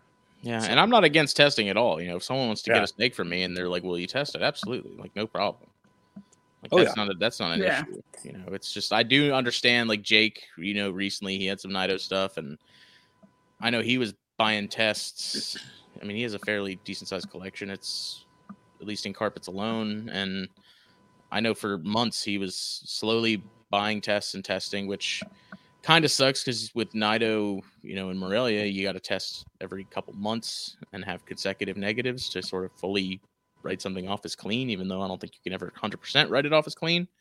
Um, and they're expensive tests. They are expensive tests, and I think that's yeah. the that's the big the big hurdle for a lot of people is like they have larger collections like we do, and now it's, okay, now you got one hundred animals and you got sixty dollars a test. Um, and you have to do that probably minimum of three times over the course of a year, you know, and yeah, it's like, a big... why would I do that? You know, I understand the, the pay aspect of it. And if, pet, if tests were cheaper, I have no doubt that people would, would do them a lot more. Like they would be much more of a standard. Yeah. I just like, if, if you're a new person and you want a corn snake and you're going to start doing corn snakes, you don't have any corn snakes, just start testing as they come in now. Yeah. If you obviously have a collection that's older and you feel, feel like it's stable and you're going to yeah. manage sort of new intakes as they come in or whatever, you know, whatever you got to do. But if you're starting, it's okay to test and to ask sellers. Well, now Morph Market mm-hmm. is like making a thing, so whatever. Yeah. And if, um, and if you're suspect of something, definitely test. Immediately yeah, back yeah. to quarantine test. Yeah. And obviously regurg do not mean crypto right away. No, already. not no, at all. Yeah. No. So like, some corn snakes will be like, oh no, it was too big. And then, you know, they need a little break and some Nutribac. And yeah. that's not an immediate like death knell. You're fine. But yeah, it is. It There was like a f- post on the corn snake book on, or corn snake forum on Facebook. And they were, everyone was accusing the person of not feeding the corn snake enough food. And it was clearly like the end stage of crypto, like emaciated with the bulging. Yeah. Sort of, and they're like, mm-hmm. you didn't feed it enough. You didn't feed it enough. And I'm like, why does forty people not know what crypto is and they all have corn snakes and maybe yeah. two people do? We're we're not doing a good job of, you know, even explaining what the symptoms are to a pet keeper yeah. to, to even be aware of. And and you know, so many corn snakes come from these massive mill style breeders that they could literally care less, right? Right. Well, that, and like, they po- they couldn't physically physically they couldn't possibly. They could never it. do it. They can't. No, absolutely they can't keep keep track of it and can't control it. Like there's right. no way they know exactly what's going on with every single one of those animals. Yeah, when it's thousands and thousands yeah. and thousands going out the door, it's it's literally impossible. Yeah, yeah. Uh, I the only thing to do there is just urge people if you mm-hmm. want to even get your kid a pet corn snake, still reach out to a boutique breeder. They have lower yeah. end, low price pet. pet stuff. It's not even pet quality. It's a perfectly good snake. It's just a little bit cheaper. Mm-hmm. Yeah. It's worth knowing that the parents were crypto negative and the, the owner was maybe like keeping the baby separately. It'll live a full life instead of rolling at three or four or five when the yeah. crypto finally wins. See, I, I, I, uh, I keep my babies separate regardless. They're, yeah. you know, they're, they're usually they're, in fact, this year they were all in a different room so that it's yeah. not even a, you know, a baby can't be, you cannot be born with it. it, it it's a, It's a parasite. Right. Uh, it, it has to be vectored to us, an animal somehow. That's usually through flies. I'm very blessed. We don't have forward, or I don't have forward flies. Uh, oh, congratulations. Yeah. I, that's, it's the worst. Uh, yeah, yeah. And it's, I, I, I don't, I just don't think they're very common here. Uh, maybe it Good. just gets too hot or something. I don't know. Keep I'm sure doing humidity that. has a lot to do with it. Yeah. It's super humid and it's super hot. Uh, But yeah, you know, through my gargs and all the other mm-hmm. geckos, the snakes never never had forward flies. Uh, but yeah, so you, you can you can mitigate that as a as a breeder, uh, as a collector, even if you just got a clutch of corn snakes. You know, you could gloves. Uh, there's, a, there's a lot of a lot of things you can do that, and that you do two shows, three shows in a row on it. You know what I mean? And just keep talking about uh, cleanliness and and, yeah. and and how active you can be on all of that. Yeah, and that's after talking to Pia and, and you know, Doctor Zach and stuff as much as I have over the last couple of years. Like, I definitely don't go to shows as much as I used to. Yeah, like, Daytona's pretty much it at this point. You know, it's like if I go to, you know, one of the Repticons or something in Colombia, you know, I typically don't touch anything. Um, usually don't even really buy anything, honestly. Yeah, that's a tough one. I just I'm I it, they've I've heard enough from other people, you know, that have gone through what Jessica's gone through, what Chris went through, to to be very cautious. Yes, not not, not necessarily. I'm scared. It's a healthy yeah. fear. Okay. It's not like a paranoia, but it's definitely no. like being very cognizant of what's going on, you know, in the room with the tools, cleaning stuff, you know, that that kind of thing. So Kendra brought her. Uh, uh, oh my gosh, she brought. I don't know why I can think of it. The big black python that's really cold. Apodoras? No. Uh, Bolins. Oh yeah. My gosh, I'm not used to this special needs, but she brought it to the show and people were holding it and I was looking at it and I was like, that's nice. And I'm like, I'm not going to be the person to give that snake whatever from whatever. So I like choose not to hold mm-hmm. stuff just for fun, just because it's the best looking snake you've ever seen. Because yeah. you're trying to preserve yeah. the, the sanitation between the tables. Like I touched doorknobs, went to the bathroom. Who knows what mm-hmm. was on my hands? Even if I sanitized them, Crypto doesn't care about hand sanitizer. So like yeah. I didn't have gloves with me and neither did she. So I don't.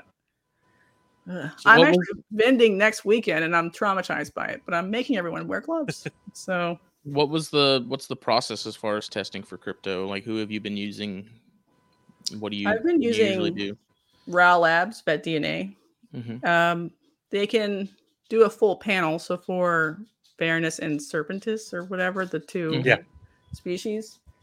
And that's pretty cheap. And it doesn't have to be overnighted because it's not uh, R N A, it's D N A. Um, so you can just find a, a fresh stool, turn the swab in it, label it, store it in your refrigerator so it doesn't smell too bad, and just collect samples. And then I'll just send it in either when I'm doing a, a Nido or mm-hmm. Arena for uh, the other parts of my collection, or I'll just sort of send it standard mail. And then you get results emailed back to you. And I do, obviously, you still kind of want to recheck because you can have yeah. false negatives as usual. Yeah. Um, and how many how many times are you usually testing a single animal in like a given year? I would say you should probably be at least prophylactically testing some portion of your collection uh, for all the time, forever. Okay. Like that's just part of what mm-hmm. you can test them on intake, but if they're not. Whatever, and if you test them out of yeah. quarantine, whatever, you need the biohazard safety to keep everybody clean. But then you need to check people like when they come up from brumation, because that's like a time when maybe their immune system's a little soft, mm-hmm. so you could catch it before like breeding. So I just like find a turd. I'm like, that's a nice turd, and I'll just then I'll throw that in my bin uh, in my bag for uh, Nido or Arena testing as it is already. Because it yeah, can that's... store. I don't have to overnight it. I can just yeah. let it sit on it. Yeah, so one one thing with my testing, I always test new animals, obviously in quarantine, and then once they're in, you know, I I, I don't I won't test multiple times before they're in the collection, but it's going to be so long before they're in the collection, you know what right. I mean? Unless I'm, that's the other thing is like, there's a tough part of this doing breeding loans. Uh, you know, I'll, I'll ship an animal to somebody. Uh, I've got buddies locally. Um, There's always going to be little things that can be a new vector. Mm-hmm. I'm going to send Justin a snake. I think we're going to do a little breeding loan this year. Uh, there's a local guy that I that I'll swap snakes with. He'll he'll breed some Alterna, or he'll pair this up, or he'll pair that up, or and so it's you just always going to be it's going to be in the back of your mind. You know, it's something that we gotta we gotta think about. It's you know, and then, then kind of treat that animal as as you know. Uh, now that's that that's a that's something I'm going to need to keep an eye on and, and make sure I'm wearing my gloves, which. which is usually a good idea, and, and, and go from there. So it's, yeah, yeah, yeah. A lot it's of- always okay to make a new cohort of whatever, like this breeding group or this set yeah. that went to the show and came back, or this set that were babies that are to be sold and this set of babies that are to be held back. Because then you're just putting more firewalls yeah. for, for everything, including things we can't test for. Like, obviously, we do not have a full understanding of reptile health yeah. and mm-hmm. diseases. So any sort of firewalls you're building in and man, so the risk management of like sending out breeding loans, it's obviously there, but we can we can protect against that as long as we aren't doing something really dumb, like using a shared cleaning tub and not sanitizing between it, just putting everybody in there. Please don't do that. Oh, oh my God. You see, how many people with like ball pythons that are worth herd immunity two hundred fifty thousand and they're all just all in the same shared bin? I'm just like, stop. I've never seen such embarrassing behavior. Well, uh, ball python people. Ball pythons are great. They're awesome. I love ball pythons. It's a third of my collection, but yeah, the third that's the most needs the most hand holding in terms of like disease prevention and what we need to do to keep snakes alive. It's the ball python people. I like how I like how ball python people is just like a statement that we all. Uh, it's like it's like Florida man. Ball python people. I. And I, I don't know, like I come from boas, so like I think of myself as a boa person, but yeah, you look at my feed, it's sort of like mostly ball pythons and corn, and corn snakes now, colubrids. So I don't know what I am now, but I am a, a pro biohazard safety person. That's what I self-identify as now. You're you're you're a hobbyist. Yeah. Uh, well, what are your plans? What do you got in Brewmation right now? What are your plans? Yeah. Planned pairings for next year. What was the focus for this year? Oh, yeah. Just, what was this year's? Let's, it was mostly sorry. just to make corn snakes. Uh, I just had two pairings, and they were the same sire. Some Miami stuff, and then some, like, a motley that was het for six things to test the sender father. So, like, lavender. She was het lavender, sun-kissed, caramel potentially, amel potentially. And she was a visual motley. She was... Paws had anery, so like I was just testing him yeah. for that before we move forward, and he didn't, it actually didn't hit on anything, which I was surprised by. Like that's sort of like a world record to not have had a secret something come through with corn snakes because they're all recessive, pretty much. Yeah. No, this year it's mostly uh, lots of Miami. I mean, I'm just be honest. It's like a trillion Miamis and Miami to Miami pairings with no cinder to like assist. So I could have like a good look at the phenotype without cinder assist. Sure. And pick the best, nicest ones from there. There was a lot of, I did get that shatter. So he'll be going to stuff to sell Miami lineage, but also het shatter. So you could be working sort of the morph side, but still have the phenotype from there. Um, I did get two of Joe's honeys. I don't know if anybody knows this, but two of the honeys I have are from Joe. So they're like the old nice. style, not Miami. Mm-hmm. Yeah. Yeah. And I'm going to probably take those the way Joe had said he wanted to and like increase the border size.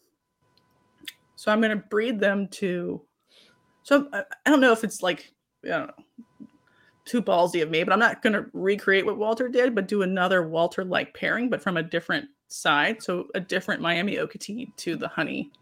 To make okay. completely unrelated from the J T Walter sort of Miami or honey stock I have. It'll be Miami, but from a different lineage. So they could come back together and I wouldn't mm-hmm. necessarily be inbreeding that bad because I do have a lot of his stuff as it is. Yeah. Um, that freaking Miami tessera you posted or just got the other day, just that hurts my feelings. It's so nice. It hurts my feelings it's and like, I bought it. Oh my God. I know. I that was Carol. Carol's been doing God's work, and we, nobody knows it. Get yeah. Carol on quick. Yeah, she's amazing. She's, yeah, she's really I, put out some amazing animals, and they're they're good because they're they're gonna stay quite ruby red as adults. Because her adult stock is very good. So I'm, I want I don't want to repeat what Carol is doing. Mm-hmm. Obviously, I want to do my own thing. But she, she has such a good base. It's twenty years of work. Why would you? Sort of remake the wheel when the wheel right. already exists and it's right. perfect. So take yeah. that wheel and put it on a different car, you know, a different morph. I'm looking forward to like, I don't have any yet, but I want to put Castagna into Miami. Yeah. Because that's a color variant that we don't quite have. And you mm-hmm. could do so. We could probably really work it hard because the heads are quite orange and the body fades out a bunch. Yeah, so if we could keep cool. an orange head, but have like a, almost a Miami base, I don't know. They look. They remind me of fox snakes when they're very good. Yeah. And so it's and, like and, you can recreate a fox a, snake. That was an overseas line that was just worked on and worked on and worked on over there, and then it kind of got here and and yeah, kind of. Oh, yeah. Only a couple people really ever worked with them, right? Yeah, and I, and Steve Roylance has a bunch. He put up some lava ones that looked insane. I don't even. Uh-oh. Oh, no. We lost Chris. He'll be back. Yeah. And that's something I think we need to start doing is take Miami. We know what Walter did. It was great. Put that phenotype into other recessive morphs. See how we can play, play them up. Mm-hmm. Take Oak Okatee, put it into other morphs. See how yeah. we can work it up. That's what I want to do with the locality stuff I have is just plug it into some... I mean, keep doing it, but then plugging it also into some of the yeah. other stuff I have that's morph-wise and see what happens. Just see where it goes, yeah. Yeah. It's definitely definitely really, really, really neat to to be looking at it that way and not just be, I, I'm going for this morph or I'm trying to generate this first five gene. You know, no, man. For me, it's just like when I was breeding cresteds. Like, take stuff yeah. from two opposite ends of the color spectrum and put them together and see what happens. You know, just... Mm-hmm. No real plans. I mean, there's obviously that Honey Motley and that Honey Tessera from J T. Like, I want to put those together eventually. And, you know, so I do have clear-cut things that I do intend on playing with down the line when they're old enough. But it's, yeah. you know, with the locality stuff also being able to toy around with, with that and, and see what happens, you know. Just having fun with it, you know. Yeah, absolutely. The only thing I'm concerned about is, like, how, since a lot of people are getting into corns, including me, like, how stable... the like low end prices of like a pet quality. I don't know. Mm-hmm. I have, haven't sold them at shows yet, but that's part of why I'm going to a show is I haven't moved, you know, the stuff that's normal anyway that quickly. So I sort of need to to vend shows. Yeah, so we'll see how that plays out. Like I might change my tune on having seven Miami pairings or whatever it is this year. There's mm-hmm. Miami to Miami. That might be too many uh, for my like local market to absorb. If they don't see that crap and not appreciate it, then they're they're out of their mind anyway. Yeah, it's just like a baby bards. It looks like a little brown turd for a long time, and it takes yeah. like six months to to really sort of take off. It looks better on like Instagram mm-hmm. um, yeah. than it does on a table. That's what Chris was saying about caramels. Yeah, you know, those don't look like much, and then over time they just get better and better and mm-hmm. better. The the first like four to six months of a caramel's life, it kind of sucks, and then all of a sudden you look in your tub and you're like, wow, what an yeah. animal. Who are you? Yeah. Uh, The you know I, I kind of I see where you're at uh, talking about that kind of what we may call the lower end spectrum of, of, of producing corns. I produced a lot of like Amels, Ultramels, Anneries, and then all those versions with Tessera this year. I didn't I didn't produce anything that was like I produced a couple like really oddities or maybe like high high high count morphs or something more sought after. And you know what sold the best, and what it was easy to get rid of at shows, and what and I say get rid of it's not the not the proper term because we still vet and we still talk to people and we still make sure they know what they're doing. Uh, man, albinos, normal corns, yeah. uh, anneries, you know, sixty bucks, seventy five bucks, eighty bucks, but people were so happy to have them and, and, and buy them, and they're oh this is going to be my first snake, or oh I've got two and this is number three, and, and so so yeah, there's there's that that colubrid passion is definitely yeah. Uh, coming back. Yeah, I just I can remember when normals were twelve fifty and A M Ls were fifteen and snows were twenty. So like yeah. that was not a good time. That's below the cost of production. So yes, I don't necessarily want to see that again, but I also don't want to flood my own local market because most people don't want to ship, you know, a seventy dollars. Yeah, snake. When shipping costs more or the same as the animal itself. Yeah, so I have to be cognizant of like tempering my own absurd right. desire to have an endless stream of Miamis falling over me at all times with like reality, which is maybe I can't sell that many. So I have to have morph combos in there too, because that'll punch up the look. That's when you, you know. Just message me and I trade you some bears. All right, let's go. yeah, I you, Third Eye Reptiles or whatever the company Dude, name, that Tim. was around when I was oh uh, started co- coming up. So like he had Climax, he had Great Bards, Loma Alta Bards, he had great mm-hmm. everything, and that's why I have uh, a lot of the collection I do now because that like website permanently damaged me as a fifteen year old or whatever. That's awesome. I think a, a lot of the appeal, at least for me, with Tim and his stuff is there's just such a mystique about it. Like you really don't know anything about him, but he's producing just insane stuff. Yeah, yeah, and he's, he's had the same white website for right. Like he's not, you don't know. I don't know. There's just something about him and sort of him just sort of being in the in the background. He's like Gandalf. He's like the White Wizard. Yeah. He went off to fight a Balrog. He's come back. Uh, Benny has great, great snakes. He has those, uh, on those those head annery beards. Yeah, we got head annery beards. Those are freaking rocking yeah. and rolling, man. Those That's exciting. That's going to be an awesome thing. Uh, he, he has that ghost line of stripes, his stripe ghost line, and he's got it down to where he's just producing ghost stripes. And it's like, yeah, those are those are real badass. I think that's a good way to do it too. You know, when people are starting to want to do projects, you could pick a couple key animals that you really like. Let's mm-hmm. say, you know, you just really like shatters, and, and, and you you you could buy the ingredients to make a shatter, and then you're going to have some animals that might, you know, you're going to sell that might be tough to sell. You're going to have heads, uh, mm-hmm. or you could wait and just get a pair of the animals that you really want, and then produce right. just straight that, which is really cool too. There's so many different ways to do it. Yeah. I don't mm-hmm. know. I think that's how I think Joe ended up in the end. Like he'd always yeah. do honey to honey because he knew he could sell honey, so he just make yeah. a trillion honeys, and he could selectively breed the best honey of whatever phenotype he wanted. So, the, and that's what I guess most of the big people do. They'll like have trios based on a morph, not the combos. But mm-hmm. I'm a sucker for like picking the diamonds in the rough and finding unexpected phenotypes. So like I'm yeah. gonna waste so much money just breeding normals. It's gonna be. The best. Well, what's I, your What's your thoughts on the on that? What is it? The weirdo stuff that V M S has? I don't know. I don't know. It looks so. It looks. It does look interesting. I I don't know if it looks interesting enough to me. Mm-hmm. You know, I don't know what that means. Uh, the phenotypes that have like come and gone are like. Remember those stripes that were the they weren't cubed anymore. The cube had become an X. I want to know where that animal went. Like that was the, one of the weird phenotypes of a morph that we should like find yeah. and like double mm-hmm. down on. Let's go find that quick because like I saw that on Facebook. I'm like, why? Why aren't we bringing this? Bring that. So you can find that in lots of things. I'm not sure what morph is affecting his weirdo line. Yeah. Or if it's monogenic or polygenic. It does look yeah. interesting. I'm just not sh- sure. There's a, you know, remember back in the day, Hurricane Motleys were mm-hmm. like a thing. You could yeah. get Hurricane Motleys. And then now you, you could get Motleys, but a lot of your Motleys have so much of that full pinstripe Motley look where it's right. not a stripe. It's still a Motley, but it, it kind of has gone damn near looks like a Tessera. Right. Um, and and, it's, and yeah, I, I, yeah, I, pr- I produce a couple every year and, and I've got a bunch still. Uh, but that's, you know, this, this A M L uh, that I have. Uh, this A M L Motley that I'll be pairing up this year. She's like a perfect hurricane, just the dots down her back. You know what I mean? And it, it's it's there's stuff like that out there that people yeah. forget yeah. about. Yeah, my dad had a lavender Motley at one point that was very much sort of like that hurricane look, and it was that was one of the coolest snakes I think we had. You know, it was just unbelievable. It's almost it's like with any snake. If you make a nice example of it and you promote it well, you can restart a whole. Mm-hmm.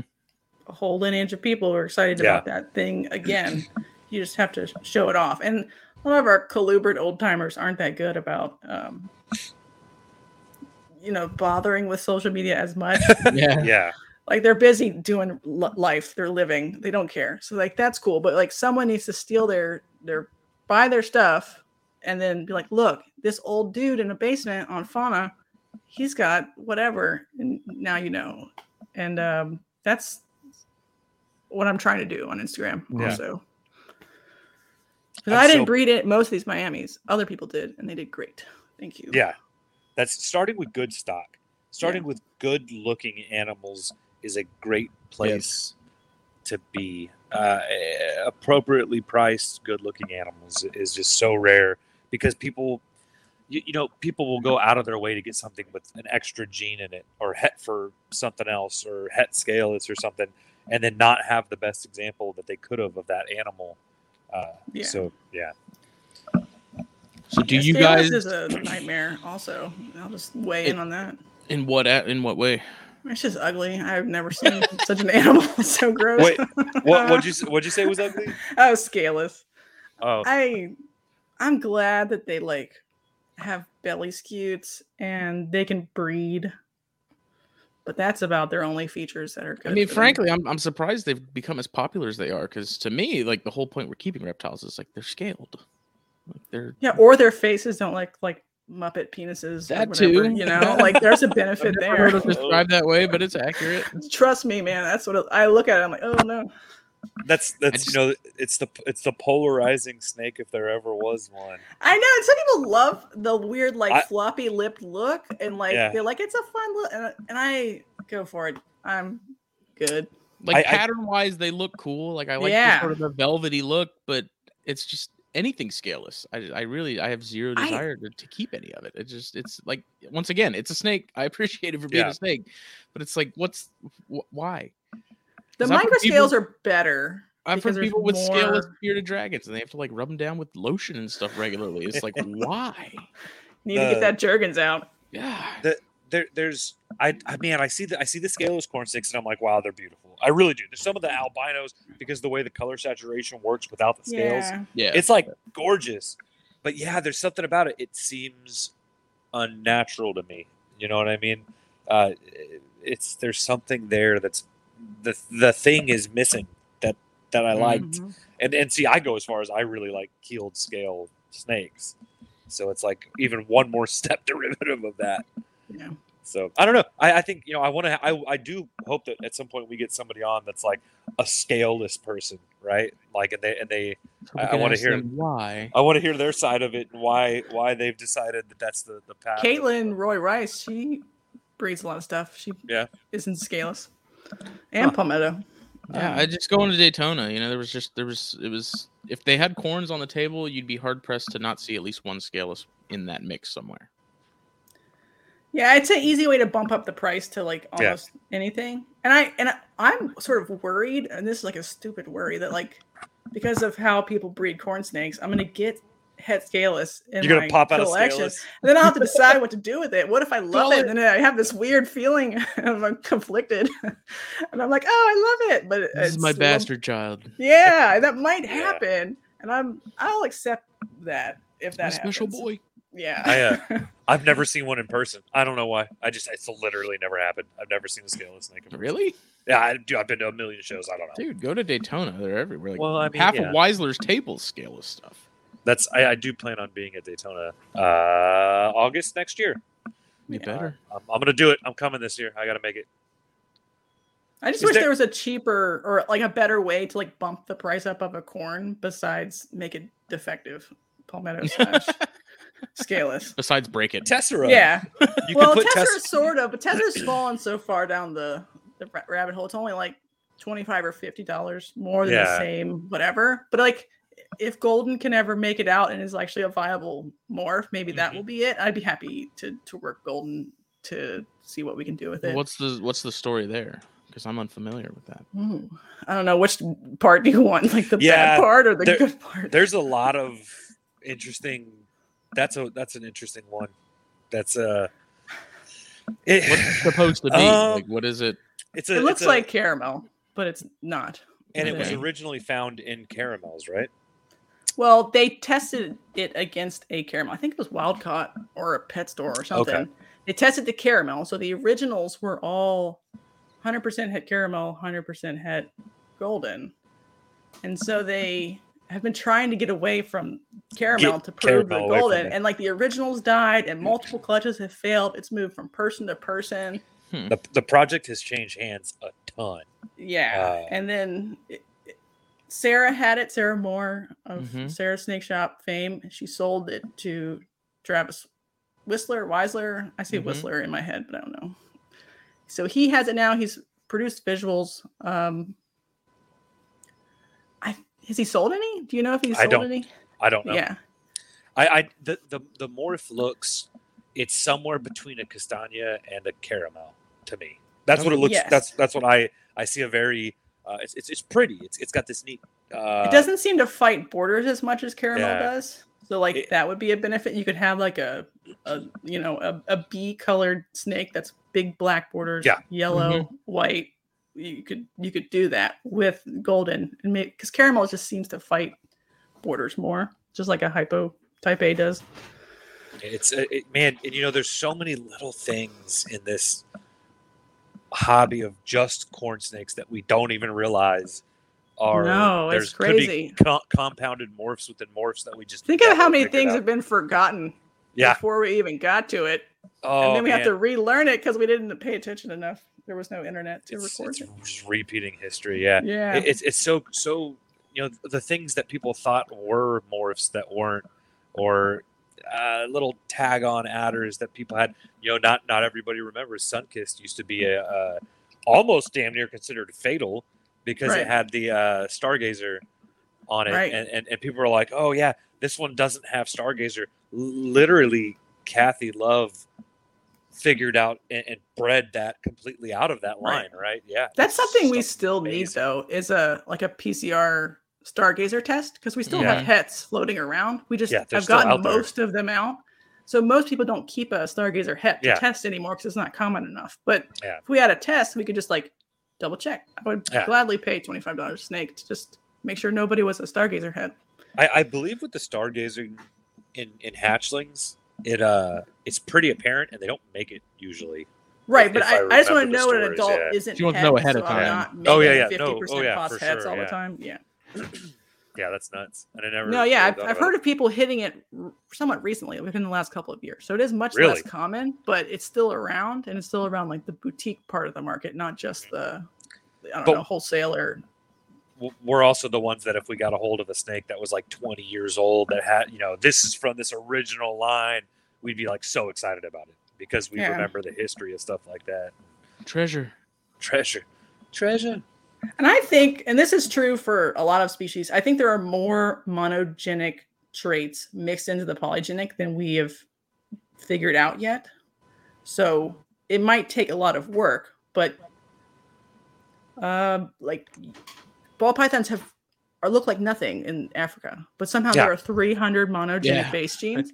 Wild. You know, the corn no. snake whole ra- range is much bigger. Yeah. And they are much more polygenically variable. So within every locality, there are probably, you know, four or five monogenic genes that you could select for and figure out. And a lot of them are probably incomplete dominant, like mask.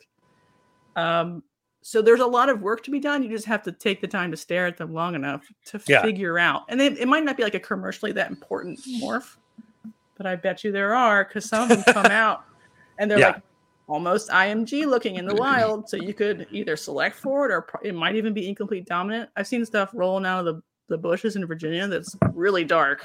Like it's real grungy, but you're like, well, there's your morph. You can be right. selectively breeding that right yeah. away. The stuff from West Virginia looks like a, a turd, but it's really dark, so you could breed extrapolate that. on that. Yeah, absolutely. And I mean, find the monogenic morphs within it too. And there's even animals all the way far north as the Pine Barrens, right? I mean, there's yeah. there's there's stuff. There's a lot. There's a lot, and they're all like you said. There's a lot of little differences in there. I got some North mm-hmm. Carolina uh, mountain corn snakes that are just like totally different than everything. Right. So, Mm-hmm. It don't even look. I think Mike has. I don't know if they're the same same kind that you're talking about, but Mike has some that are really cool. That if he ever produces some of those, I'm gonna get my hands on some. Mike, uh, Chris Montrose, and I think now Jake has some.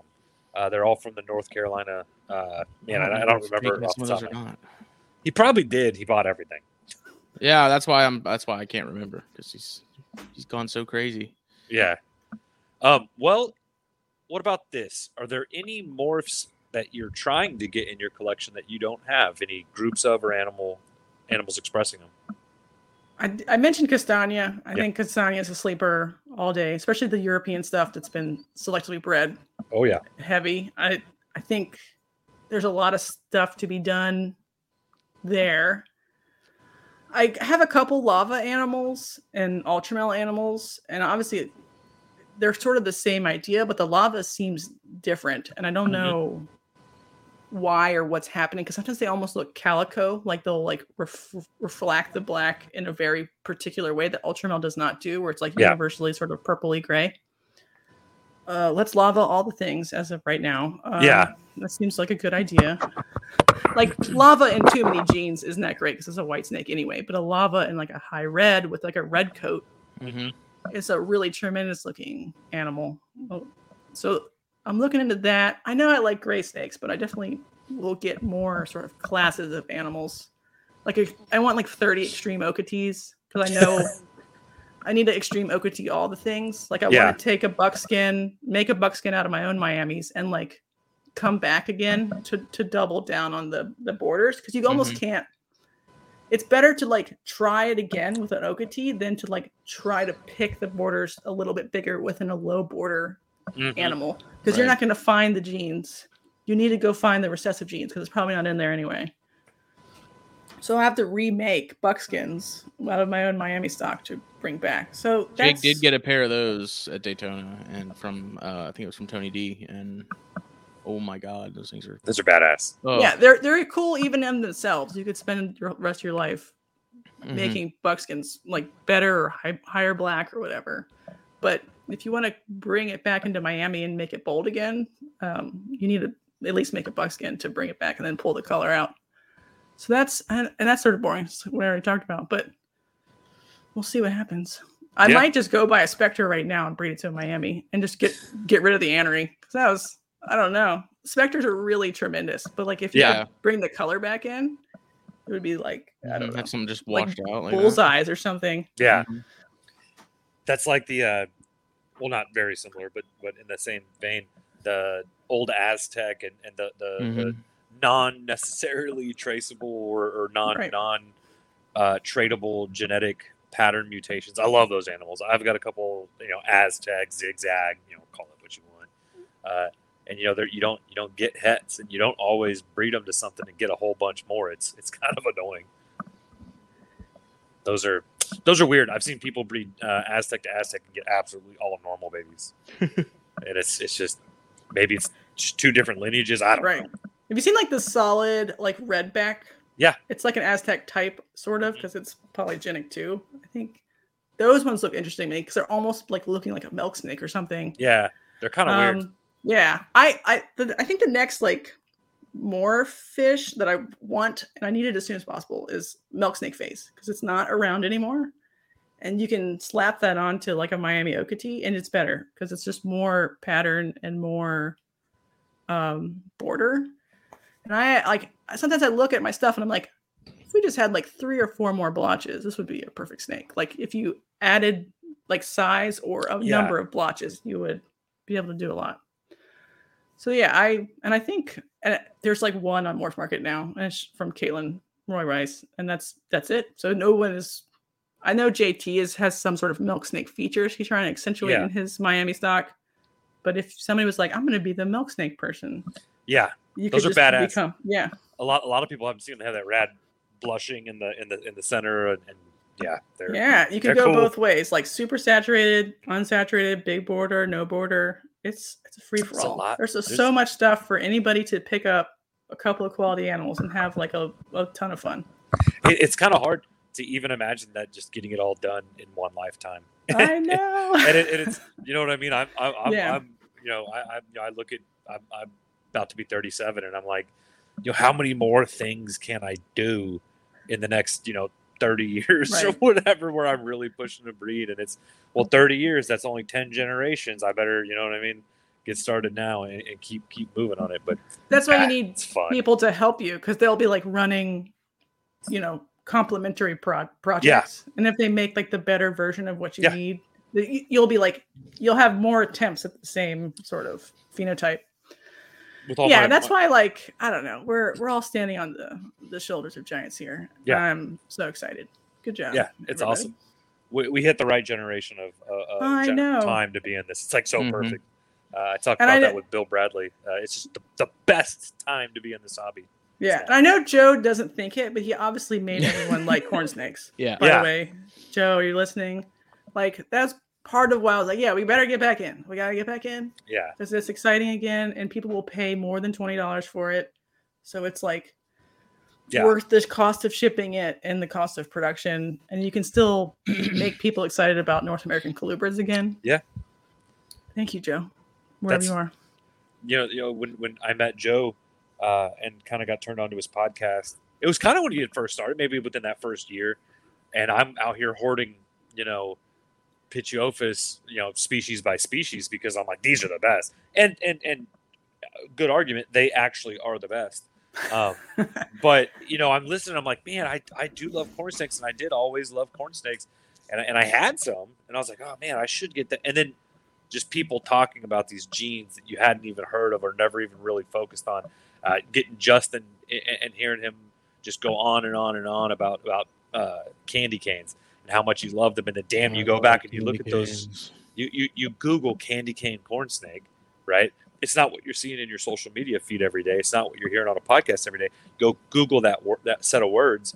You pull it up and you're like, oh my god, it's just that high are, white man. Yeah, these That's are these cool. are these are gorgeous.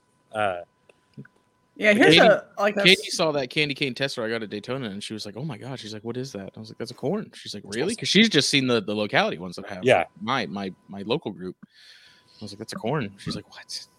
Yeah, people just forgot what a corn could be somehow yeah. in the last twenty years, but like people were Joe and other people are are sort of leading the charge, and yeah. Instagram is leading the charge. Like, I don't know if anybody noticed or care, but I noticed that corn snake posts get more likes than any other class of animal that I post pictures of. Yeah. Wonder what that awesome. means. Yeah, it's so basically what one thing I'm working on. I'm gonna show you real quick. Uh, A long time ago, somebody posted a picture, and I got to find it, of an Ultramel tessera that was super high red. So I had this really cool super high red female, and nice. I started making Ultramel tesseras, and I have held a couple back, but this one's like by far the best Ooh. one. The thing that sucks is getting. I don't, Do you I think don't know. It has red coat and or red factor and or any other red it uh, almost modifying gene in it? It's hard to, to say. Have red coat because okay. everything from that lineage, and there's a chance that it's het sun-kissed also because that animal was sold the, the mom to that. So I have the dad, I have all the genetics of the dad. The mom to that snake passed away uh, this year, which fucking sucks. But I have animals from that clutch and animals from her, her second clutch still. Um, she was sold like fifteen years ago as a fire. She absolutely was not a diffused amel. She was what I thought, and she had a really blown out pattern, uh, but it definitely wasn't diffused. She still had. Was uh, she a super mask? I don't. There's no mask. Uh, okay. Uh, but I thought, because that's that's the other thing. I was like, maybe it's mask. Uh, it looked like sun-kissed. It looked like amel sun-kissed. uh, but she was so red, and every one of her babies came out red, red, red, red, red.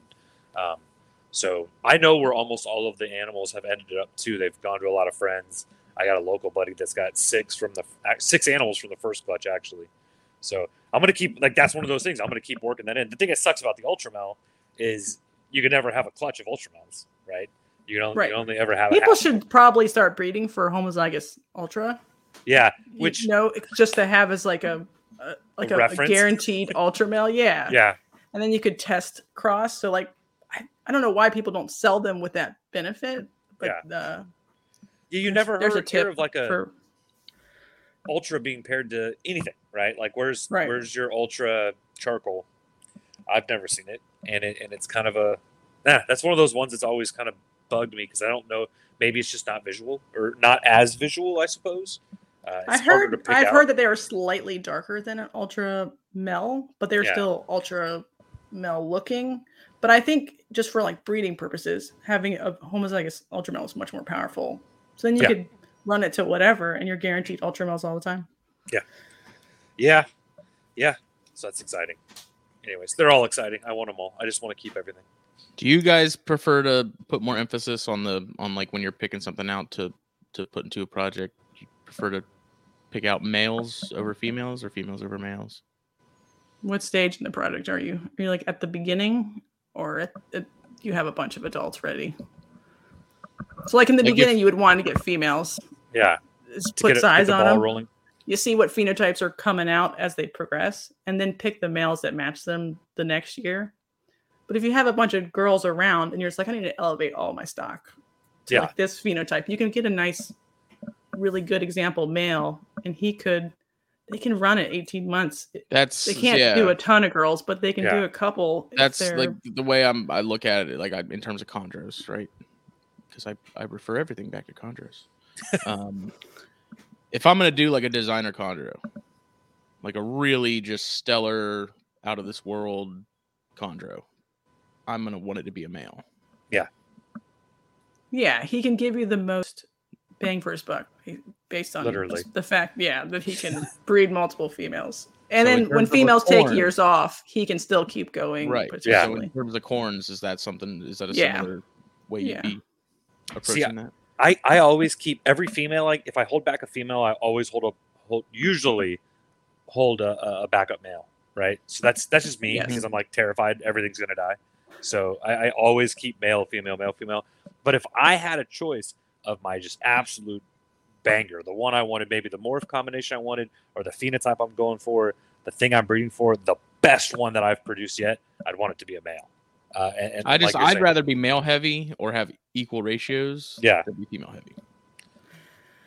Corns do so. No offense, corns. Little work when courting and mating. Yeah, you know, a, a G T P is like, oh my god, let's touch each other for the next three months, and maybe we'll. Yeah, think let's about stay it. locked for forty-eight yeah. hours. Like so, like the, the, the workload is is different. So a male corn, he's he's like, oh, I got this. It's fine. And yeah. So, um, same way with boas. Like you almost have to one for one a boa, and so you every male is like like more important, but then you can't run a power male to like all kinds of stuff because he'll just yeah. fizzle out. You can't handle that many mm-hmm. girls. There's too much tickling and snoodling and whatever for months on end. He only has so much man juice. Yeah.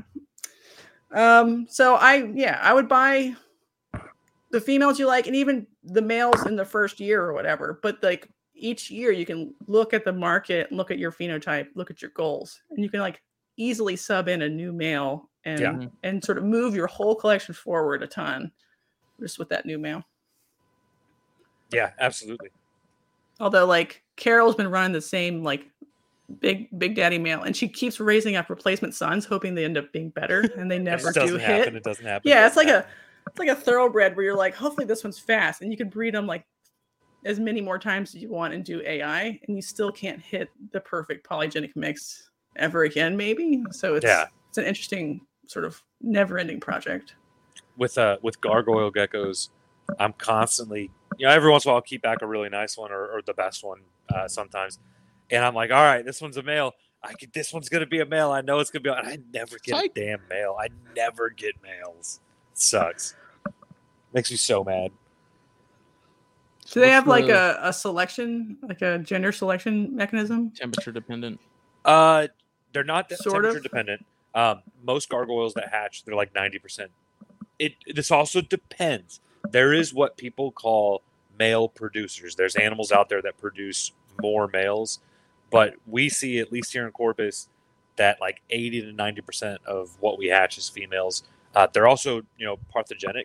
So yeah, they could be partho. Yeah. So, like, so it's like just more females is, yeah. and, and it's a, it's a female dominant population. It seems yeah. like the, uh, in horses, this is like a weird aside, but there's a, they obviously have a sex determined by chromosomes, but yeah. female horses, if they're like flushed as they're ovulating, will preferentially find a way to select internally for male sperm so they can produce a stallion, which would be better for spreading their genes better. So yeah. they have a lot of energy. So there's like processes in animals that could, even though it's supposed to be fifty-fifty, force the issue depending on the mother's condition and mm-hmm. what she thinks is yeah. best for her D N A. And it's all like internal mechanisms. Like she slows down female That's sperm or male good. sperm. Yeah. So like it's totally possible. Hmm. Animals are weird is what I'm saying. Yeah. So if you said you have eighty percent females, Chris, he's gone, but uh, he's it's possible. I don't know why it does that. It's super fun. It's super fun. I've been using my uh, I got an iPad and I've been using that for, for podcasts instead of my laptop, and now it like every hour just shuts off. Super cool. So what's the plans for twenty twenty-two and beyond? Um, I'm I'm like struggling deciding what my final like adult colony size is going to be. I I don't know what other people do, but to me it's like we should ramp up wildly until we're confused about time management and titrate down again. Yeah, then you and take then, a couple clicks back. You're fine. Yeah, I guess that's what I'm doing. I didn't buy like a trillion adults because I was worried about crypto. I bought a couple adults for fun, but like mostly the the babies that were the projects I wanted to work. Lots of Miami females to go all different directions. Um, so I'd like to keep doing that. I, I I don't know what the final colony size would be. Maybe eighty adults, which is a lot. I'm a saying lot. that out loud. It sounds scary. when they when comes time to to do babies, we'll see. Something like that. But I'll be in corns forever. Yeah. I like corns a lot. That's awesome. And what is your ed? What was what was Chris's wording? Advice for people wanting to get started with corn? Yeah, yeah. Um, if you want to play it safe, test from everybody, no matter who they are. If you want to just have a little bit more casual relationship with corns, I don't know, buy from people who test and are give you like a good guarantee, and then you should feel confident in them and their stock if they're keeping their cohorts separately. And then from there, pick animals that knock your socks off. The price difference between a mediocre corn and an okay corn and a corn that blows your mind is not that much in corns. It's crazy. It's not. It's not at all. So I can make a really crazy Miami collection relatively quickly for not that much money, frankly, compared to just going and getting a normal, a couple normal corns. Uh, so like, just a little bit more money will change your the trajectory of your whole collection, make you much more excited about your selected breeding projects. Maybe add the genes that you want extra. Buy the shatter. Don't buy the head shatter. Yeah. Or, or buy the head shatter if it looks like a phenomenal example of whatever. Like, that's all you need to do. That's true across all species. Buy the best and buy from quality people. There, uh, yeah, yeah, yeah. That's definitely, that's definitely really good advice. Really sound good advice. Anything else? I don't think I have anything else to add. Is there? Has there been a shatter motley done yet? Anybody ever done that? Would that work? I don't know. You know how motley does such weird things. Sunkist, yeah. Sort of. Yeah. Um, I don't know what would happen. I think there's a lot of stuff to be done with shatter because some shatters are not shuriken saddles, but yeah. round, yeah. and they're still homozygous.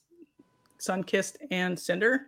So why do those animals act like that? There's also it, border it, issues. We could like pump it up, or mm-hmm. we could. It's one of those it. weird morph combos that if you take a Sunkist and a Cinder and put them next to each other and said, "I'm going to add these two recessive genes," the shatter is not what you think you're going to get out of it. At yeah, not my that's opinion. Why it's so exciting to me. Yeah. It's like transformative in yeah. the way Palmetto's transformative, but still selective breedable and.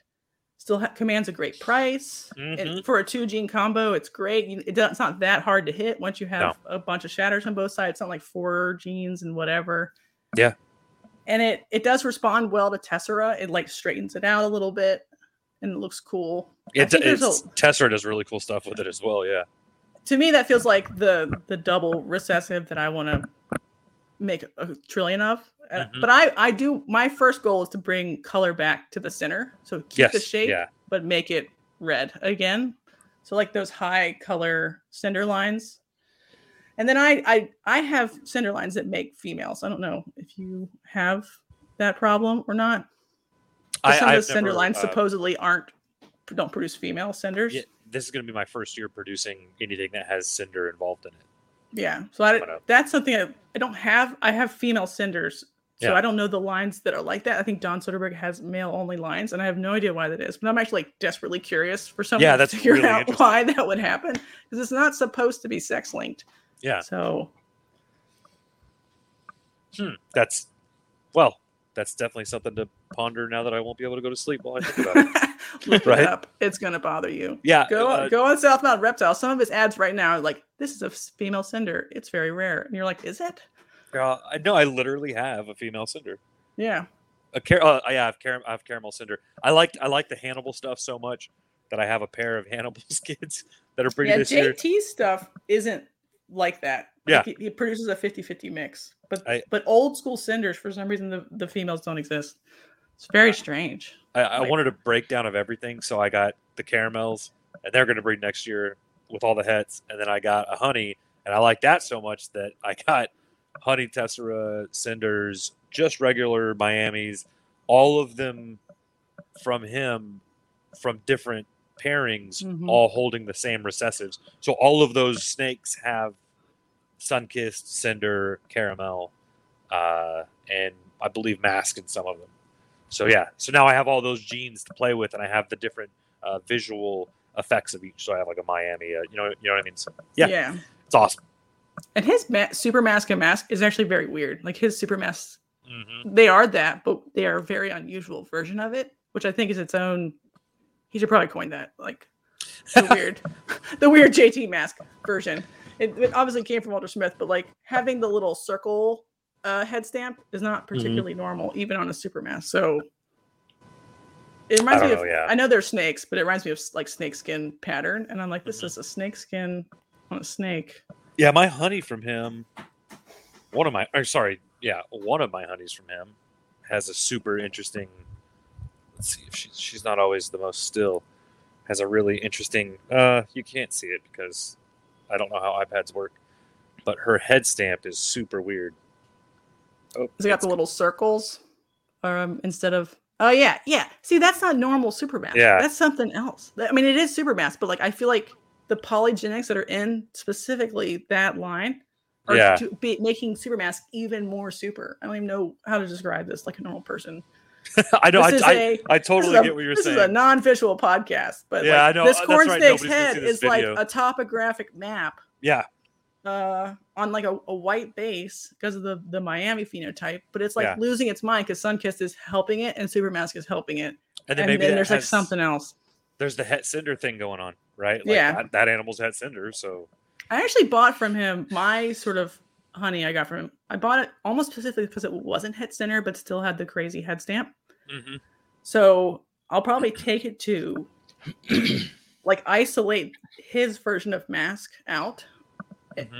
in, in Miami's no Sunkist, no honey, and just see if I can... His masks are very strong, so, like, in the heterozygous. So that's, like, a different thing altogether. It's hard. Corn snakes forever. Yeah. A lifetime.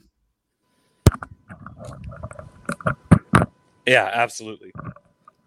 Well, I don't think I have any more questions. Justin, you got anything else?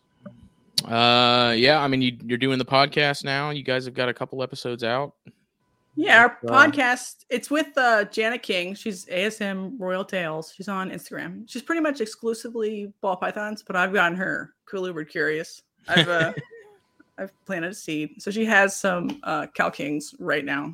Um, we'll see how far she goes down the, the rabbit hole. Yeah, see. She's like, oh, it's a cleanup crew. And I'm like, yeah, but maybe mm. you should get mm, something else to, you know, diversify your table a little bit. It'll diversify be great. I'll get her portfolio. In there. Yeah, we have, I don't know, a handful of episodes. It's called the Whole Back Rack Podcast. It's mostly just sort of like the the water cooler confessional. We do like a current event section.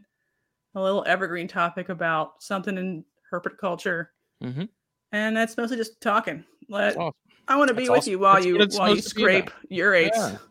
Yeah. yeah that's what I tell yeah. people all the time. It's just a conversation. Yeah. Right. Just happen to be and recorded. I, yeah. And half the time, like I, we're just shooting the shit and making inappropriate jokes. Uh, mostly me. That's mostly me doing that. Channel's the Channel's is the fun normal one. I'm like the embittered post arena sort of depressed one, so that's the that's the that's the vibe we get. And where now, can where can people find that? That's on all your podcatchers, iTunes, Spotify.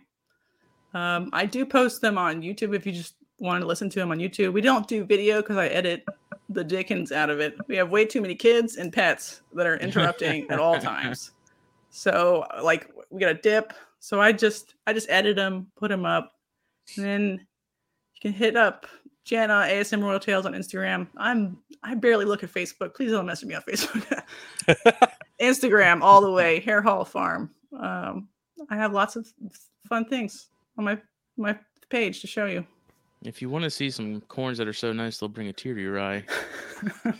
Thank you. Then you definitely need to be following. But, mostly uh, Miami's though. Sorry. Doesn't matter. It's a good yeah. thing to be focusing on, yeah. Yeah. Yeah. Love them. They're the best. All right.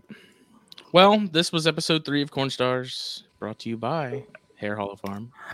That's me. And uh, yeah, Chris, once again, thank you. Uh, yeah, man. Hopefully we're going to be able to do a few more uh, episodes uh, starting in January and keep it going. Yep. We will make it happen. And I'm Thank you for find, having me on. Yeah, I'm going to find Joe. He will be back on this podcast. He's going to have to go back him. to that island with Luke yeah. and re yeah. give him a lightsaber. When he comes out of his cave and he's like, what? Oh, no kidding. Uh, all right. Get off thanks. my lawn. All right, guys. I don't want to talk about snakes anymore. Get away from me. Those are I the gave up that life. Just like leave like a clutch of corn snakes on his like doorstep, and he has to like selectively decide. Put it under a box with the stick, yeah. and then you pull the rope and you catch him. Just start and shipping babies to him. He's got to deal with it. uh, uh, Thanks, Sounds everybody. All right. All right, y'all have a good one. See you. Fun time. Bye.